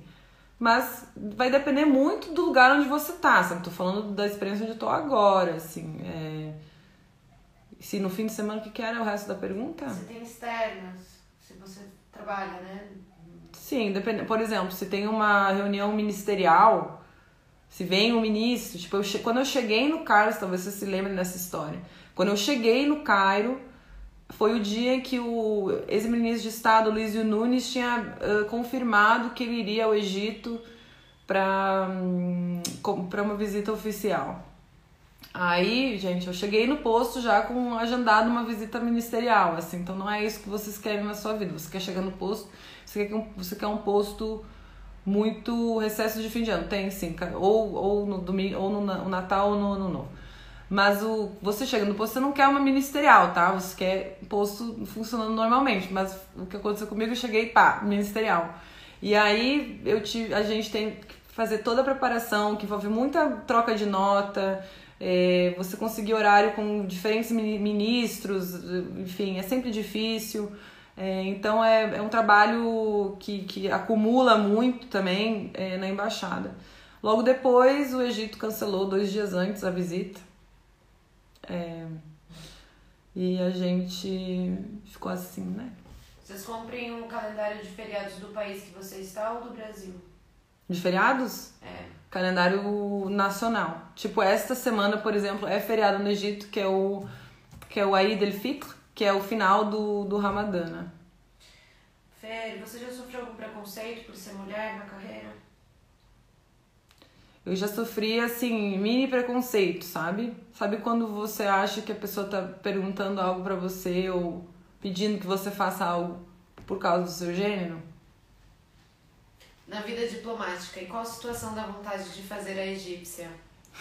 Qual? Como é que é? Na vida diplomática, em qual situação dá vontade de fazer a egípcia? Ai, quando você não concorda com o seu chefe. Aí você tem que fazer. Você não pode fazer egípcia, mas você tem muita vontade. Como o Brasil é visto pelos diplomatas de outros países? Dá. Tricky. Não, a gente é. Gente, assim, eu. é, Eu já. Eu acabei, né? Já, já tô assim. Não. Não tô mais seguindo meu roteiro. Mas acho que não tinha mais muito o que falar. Acho que é bom ficar também respondendo perguntas assim. É, como é que é? Eu não. Como os, os. Como o Brasil é visto pelos diplomatas de outros países? A gente tem um prestígio enorme, enorme, porque a gente a gente é bem, a gente é bem eh, preparado, a gente fala bem a, a língua, a gente fala bem o inglês, as pessoas sabem que o Brasil tem sempre o que falar, é, que a gente não a gente é incontornável, né? O Brasil é incontornável, a gente não, não pode, uma, enfim. É, então, o que eu vi sempre foi um extremo respeito e admiração cansei de, de, de, de receber, assim, depois de uma reunião no multilateral, vinham os embaixadores, os, os, embaixadores, esses mais velhos, assim, africanos, eles vinham, vinham me falar assim, parabéns, mas você vem de uma série de diplomatas, tipo, sempre eh, elogiavam os diplomatas que estavam antes de mim, naquela cadeira, sabe? Esses, eu digo, esses, esses velhos africanos que muitas vezes eles ficam muitos anos no posto, né? Eles não têm essa coisa de mudar, às vezes, muito é, co- como a gente. Então eles conheciam assim, um diplomata que estava sentado na minha cadeira há 10 anos. Ah, conheci não sei quem, o embaixador tal, não sei o que lá. E todos sempre com palavras elogiosas. É impressionante esse prestígio que a gente tem no exterior. E, e no mundo da- do multilateral, no mundo das Nações Unidas, é, sobretudo, sabe? Eu acho que Claro que bilateralmente a gente pode ter uma outra coisa, assim, por exemplo, até lá no Egito, o embaixador falava que ele, quando ele ia com o ex-embaixador né, que tava lá, ele dizia, é sempre. Você fica às vezes com medo de botar, assim, né, a, a, bandeirinha do Brasil, mas eh, que outros embaixadores dizem que tem medo de colocar a bandeirinha. Ele fala assim: nossa, eu coloco a bandeirinha do Brasil no carro e a gente, tipo, dizendo tchau, oi, oi, né? Do tipo. É, tal é o prestígio que a gente tem, assim, mesmo bilateralmente a gente sente isso também. As pessoas não perguntaram o, o salário, mas se postos no exterior ele aumenta, se tem uma, um aumento do salário. Quanto. É, é, vai depender do posto, eu acho que assim, claro, níveis. eh, se você é segundo secretário, você vai ganhar mais ou menos parecido no resto do, no mundo, mas eles tentam. Eles, eu acho que existe. Para falar a verdade, eu não sei como é que eles definem o, o salário das pessoas, assim, do- dos postos, tá? É, mas. Mas eu imagino que seja com base na, no custo de vida do lugar e, e que. Enfim. Hoje em dia é óbvio, né? A gente, tá, a gente ganha em dólar, então tá, pra, pra gente tá sendo vantagem estar no exterior atualmente. E. e mas é óbvio que a gente gasta na, na moeda local, então muitas vezes não. Às vezes as pessoas, ai meu Deus, olha, converte pro, pro. converte o teu salário em reais. Não, meu filho, converte porque você tá vivendo lá, né? Porque a gente gasta na moeda local. Que país você tem vontade de ir depois do Egito? Pois depois do Egito eu vou, eu vou ter que voltar para Brasília. É, eu vou cumprir oito anos de exteriores, segundo as regras. Se eu não fiz um posto D, embora eu tenha. ah, se eu não fiz um posto D, eu tenho que. hum, Eu tenho que voltar para Brasília. Ah, já tô no meu terceiro posto. Também tô um pouco cansada, né? Assim, de, de exterior. Acho que eu tô tô assim, posso dizer, preparada para voltar, sabe? Acho que não, não, não é fácil, né? Voltar, sobretudo agora. Mas eu, eu tô um pouco cansada de exterior. Eu acho que isso deve, deve ser uma coisa que acontece com as pessoas depois de oito anos fora do Brasil. É, os critérios para a escolha dos nomes das turmas e também gemendo aqui se mestrados e doutorado fazem diferença na, na carreira. Não saberia dizer porque eu não tenho nem mestrado nem doutorado. é, mas a, a primeira pergunta que era o que Gente, eu tô desconcentrada. Ah. Se hum, os critérios para escolha do nome de turma. Não há critérios, a votação. Qual foi o momento mais emocionante na sua carreira até hoje? Cara, eu tive vários momentos legais. Eu já fui diplomata de ligação para Michelle Bachelet. Eu já. Ser diplomata de ligação não é assim maravilhoso, mas eu fui, assim. Eu já negociei uns documentos importantes lá na, na FAO sobre conectar os agricultores familiares ao mercado, que tinha várias, tinha muita linguagem brasileira no documento. É, eu me senti bem nesse dia. E aí eu acho que eu gostei muito de uma viagem que eu fiz, que eu, a gente, o Brasil, fazia parte do Biro da, do Programa Mundial de Alimentos, que é uma das maiores organizações humanitárias, né? E, enfim, do mundo e tá lá com sede em Roma e a gente participa das reuniões e faz a representação do Brasil na, no PMA. E o PMA ele organiza um, ele organiza viagens às vezes para pro campo assim, para os países para que a gente conheça o trabalho do PMA e de outras agências das Nações Unidas em loco, né? E eu fui uma viagem para Uganda e participei e conheci todo o trabalho da Rede das Nações Unidas ali junto a, aos refugiados. Fui conheci um dos principais assentamentos de refugiados do mundo, o Bidibidi, que fica ali no nordeste da, de Uganda e recebe muito refugiado do Sudão do Sul. Acho que foi uma das experiências. Aí a gente pega aviãozinho das Nações Unidas, sabe? Eu acho que foi uma das experiências mais interessantes, assim. Mas eu acho que também tá sendo agora. Sabe? Eu não sei, assim, assim a coisa mais importante. Fui, fui, fui presidente de um grupo de trabalho lá em Roma também, acho que, que isso me, me motivou bastante na época. Ah, tanta coisa. Quanto tempo você pode ficar num posto, se tem um tempo máximo? Tem. E se você pode retornar algum posto que você já fez?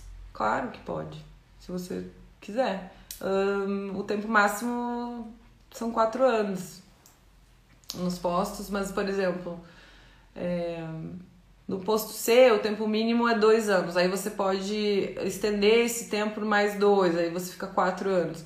No posto A, o máximo é três anos. Algumas pessoas estendem e ficam quatro anos, mas acima de quatro anos não é possível. Mais de quatro anos você não pode ficar. Então, digamos que essa é, é mais ou menos, essas são mais ou menos as regras. Aqui eles perguntaram se você sentiu falta de alguma habilidade pessoal nos cargos, como boa oratória, poder de persuasão, etc. Isso você aprende, inclusive, não. Assim, acho que a gente tem que se dar o desconto quando é o nosso primeiro posto, é a primeira vez que está trabalhando no multilateral, você está ali para aprender também, né? É, nos primeiros meses que eu estava em Roma, eu tinha. Uf, ficava muito nervosa para falar no microfone, sabe? E, enfim. Então eu, eu consegui, naquele, naquele período ganhar um, uma, uma confiança depois e no final eu tava muito naturalmente falando, sabe? Então a gente aprende na lida também, sabe? Você já passou vergonha no trabalho por causa da língua estrangeira? Graças a Deus não. Acho que eu sempre fui elogiada pelo, pelas minhas habilidades com língua estrangeira. Fê, como que você se locomove? Você tem carro? Não, eu não jamais terei carro no Egito. Vocês estão loucos? Eu Eu ando de Uber, gente. E tuk-tuk? Da tuk-tuk, olha, tuk-tuk às vezes, assim, difícil porque os tuk-tuks não vão até Zamalek, que é ilha onde a gente mora.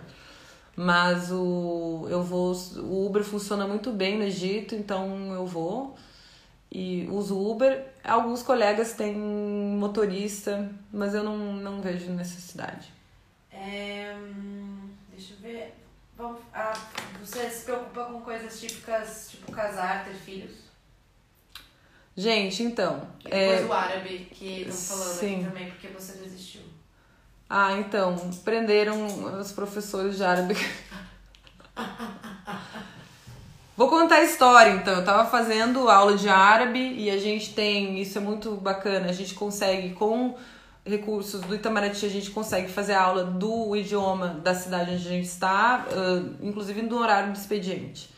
Então eu decidi, não quero, quero, quero fazer árabe, vou estudar o árabe. O árabe egípcio é um árabe importante, compreendido em vários países árabes, não sei se você sabe, mas assim, o Fusha, que é o árabe clássico, ele não é falado em lugar nenhum. Então, se você falar, por exemplo, ah, eu até como eu tinha, eu tinha, eu tinha esquecido algumas, algumas perguntas, uma delas era qual língua estrangeira eu tinha feito no, no Rio Branco. Eu não fiz. Um, é, nenhuma língua exótica, e, mas eu gostaria de ter feito árabe, né? Entre o chinês, russo e árabe, eu teria feito árabe. Até porque eu tenho raízes libanesas, assim, então você fica assim, ah, quem sabe seria legal falar.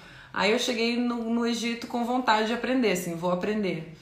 Aí eu tive algumas aulas com uma professora, a Samar, e depois eu tive aula com outra professora que me que eu, eu tava gostando bastante, conseguia ter, não tinha aprendido o passado ainda, mas conseguia ter uma conversa em presente assim, até interessante, sabe? Um, enfim, tava conseguindo. Eu hoje eu consigo entrar num táxi e falar para onde eu quero ir, mas é só isso. o que aconteceu foi que a gente tinha um contrato com uma uma escola de, de árabe no Egito e depois ficamos sabendo que a polícia entrou na, na escola e levou quase todos os managers ali da escola e levou também professores e ficaram presos, presos. Provavelmente por denúncias de, de conexão com a Irmandade Muçulmana. Então, que não necessariamente uh, se não, não necessariamente procedem, né? Até porque, assim, eu lembro que a minha professora tinha 25 anos e, óbvio, não sei nada da vida dela, mas, assim, difícil pensar que ela estaria um, conectada a, sei lá, a um, a um a qualquer coisa política, se ela era, ela era meio apolítica, assim, sabe? Então não, não, não fez muito sentido na época. E depois disso eu fiquei desmotivada, aí não, não fiz mais e no fim das contas eu desisti e, e falei, olha, o árabe não vai ser uma língua que eu vou aprender nessa vida, não. Fê, dá pra chamar amigos para a residência oficial e se você pode escolher onde você mora? A gente que escolhe onde a gente mora, tá? É a gente que procura o apartamento e a gente que assina o contrato. É, o embaixador é o único que tem o que a gente chama de residência oficial, né? Que é uma residência custeada por, com dinheiro público. É, e ele pode sim chamar amigos. ele pode, sobretudo, ele, é o que eles fazem, chamar, fazer, um, fazer um, recepções e jantares, enfim, para interlocutores egípcios e estrangeiros que estão lá, que é um, um trabalho é um trabalho importante na vida do embaixador, assim, essa essa coisa de receber pessoas na residência. Por isso que as residências uh, precisam ser uh, de representação. Fê, vamos fazer aquela lista dos livros que você vai indicar? Pra... Eu vou fazer isso num, num stories, tá? Eu vou, porque aí eu penso melhor, aí eu ficar aqui e vou tá. falar qualquer coisa. Melhor. Mas eu acho que é isso, pessoal. Eu não vou também, eu já, já não tô mais muito olhando aqui para as minhas, minhas anotações. É, eu acho que eu, que eu que eu cobri mais ou menos tudo. Estou impressionada com a participação. Eu estou muito feliz que, enfim, o pessoal tenha divulgado isso. Eu não sou coach de nada, eu não tenho a pretensão de ser. É, mas também essa coisa de estar aqui, às vezes também a gente tem mais tempo, uh, vontade de fato de ajudar, de fazer o pessoal que está estudando não se sentir tão sozinho, outras pessoas que já sentiram isso. Um, eu, vou, eu vou virar aqui porque eu tô um pouco angustiada, tá? Então. Assim, é, É, sei bem o que, o que vocês já uh, vive, o que vocês estão passando agora, então no que eu puder ajudar, é, a que mais mulheres entrem no Itamaraty, essa é, a, é esse é o grande, é o grande objetivo aqui. Uh, a gente às vezes se prende muito por, pelo pelo eu já eu fico repetindo isso, mas é machismo estrutural mesmo da sociedade e as dificuldades que a gente encontra que são muito maiores na nossa vida, a gente duvida muito mais da gente, todo o nosso a nossa criação é, é diferente, né? A gente às vezes acha que a gente não pode fazer aquilo que hum, esse, é, aquilo que a gente quer fazer. Quero, sim, eu, eu, eu, eu acho muito bacana que as, as meninas que estão estudando uh, tenham uh, mais referenciais de mulheres diplomatas. É, sou uma delas, uma das 366, somos pouquíssimas, precisamos ser mais. E queria deixar um beijo, um abraço para todo mundo. Gostei muito de ter feito a live. Desculpem se teve algum tipo de problema, alguma, alguma coisa, falha alguma falha técnica, uma, ou se eu não concluí algum pensamento que, enfim, acontece, porque é bem difícil de acompanhar. E mas Fico muito feliz com a participação e até a próxima. Beijo enorme.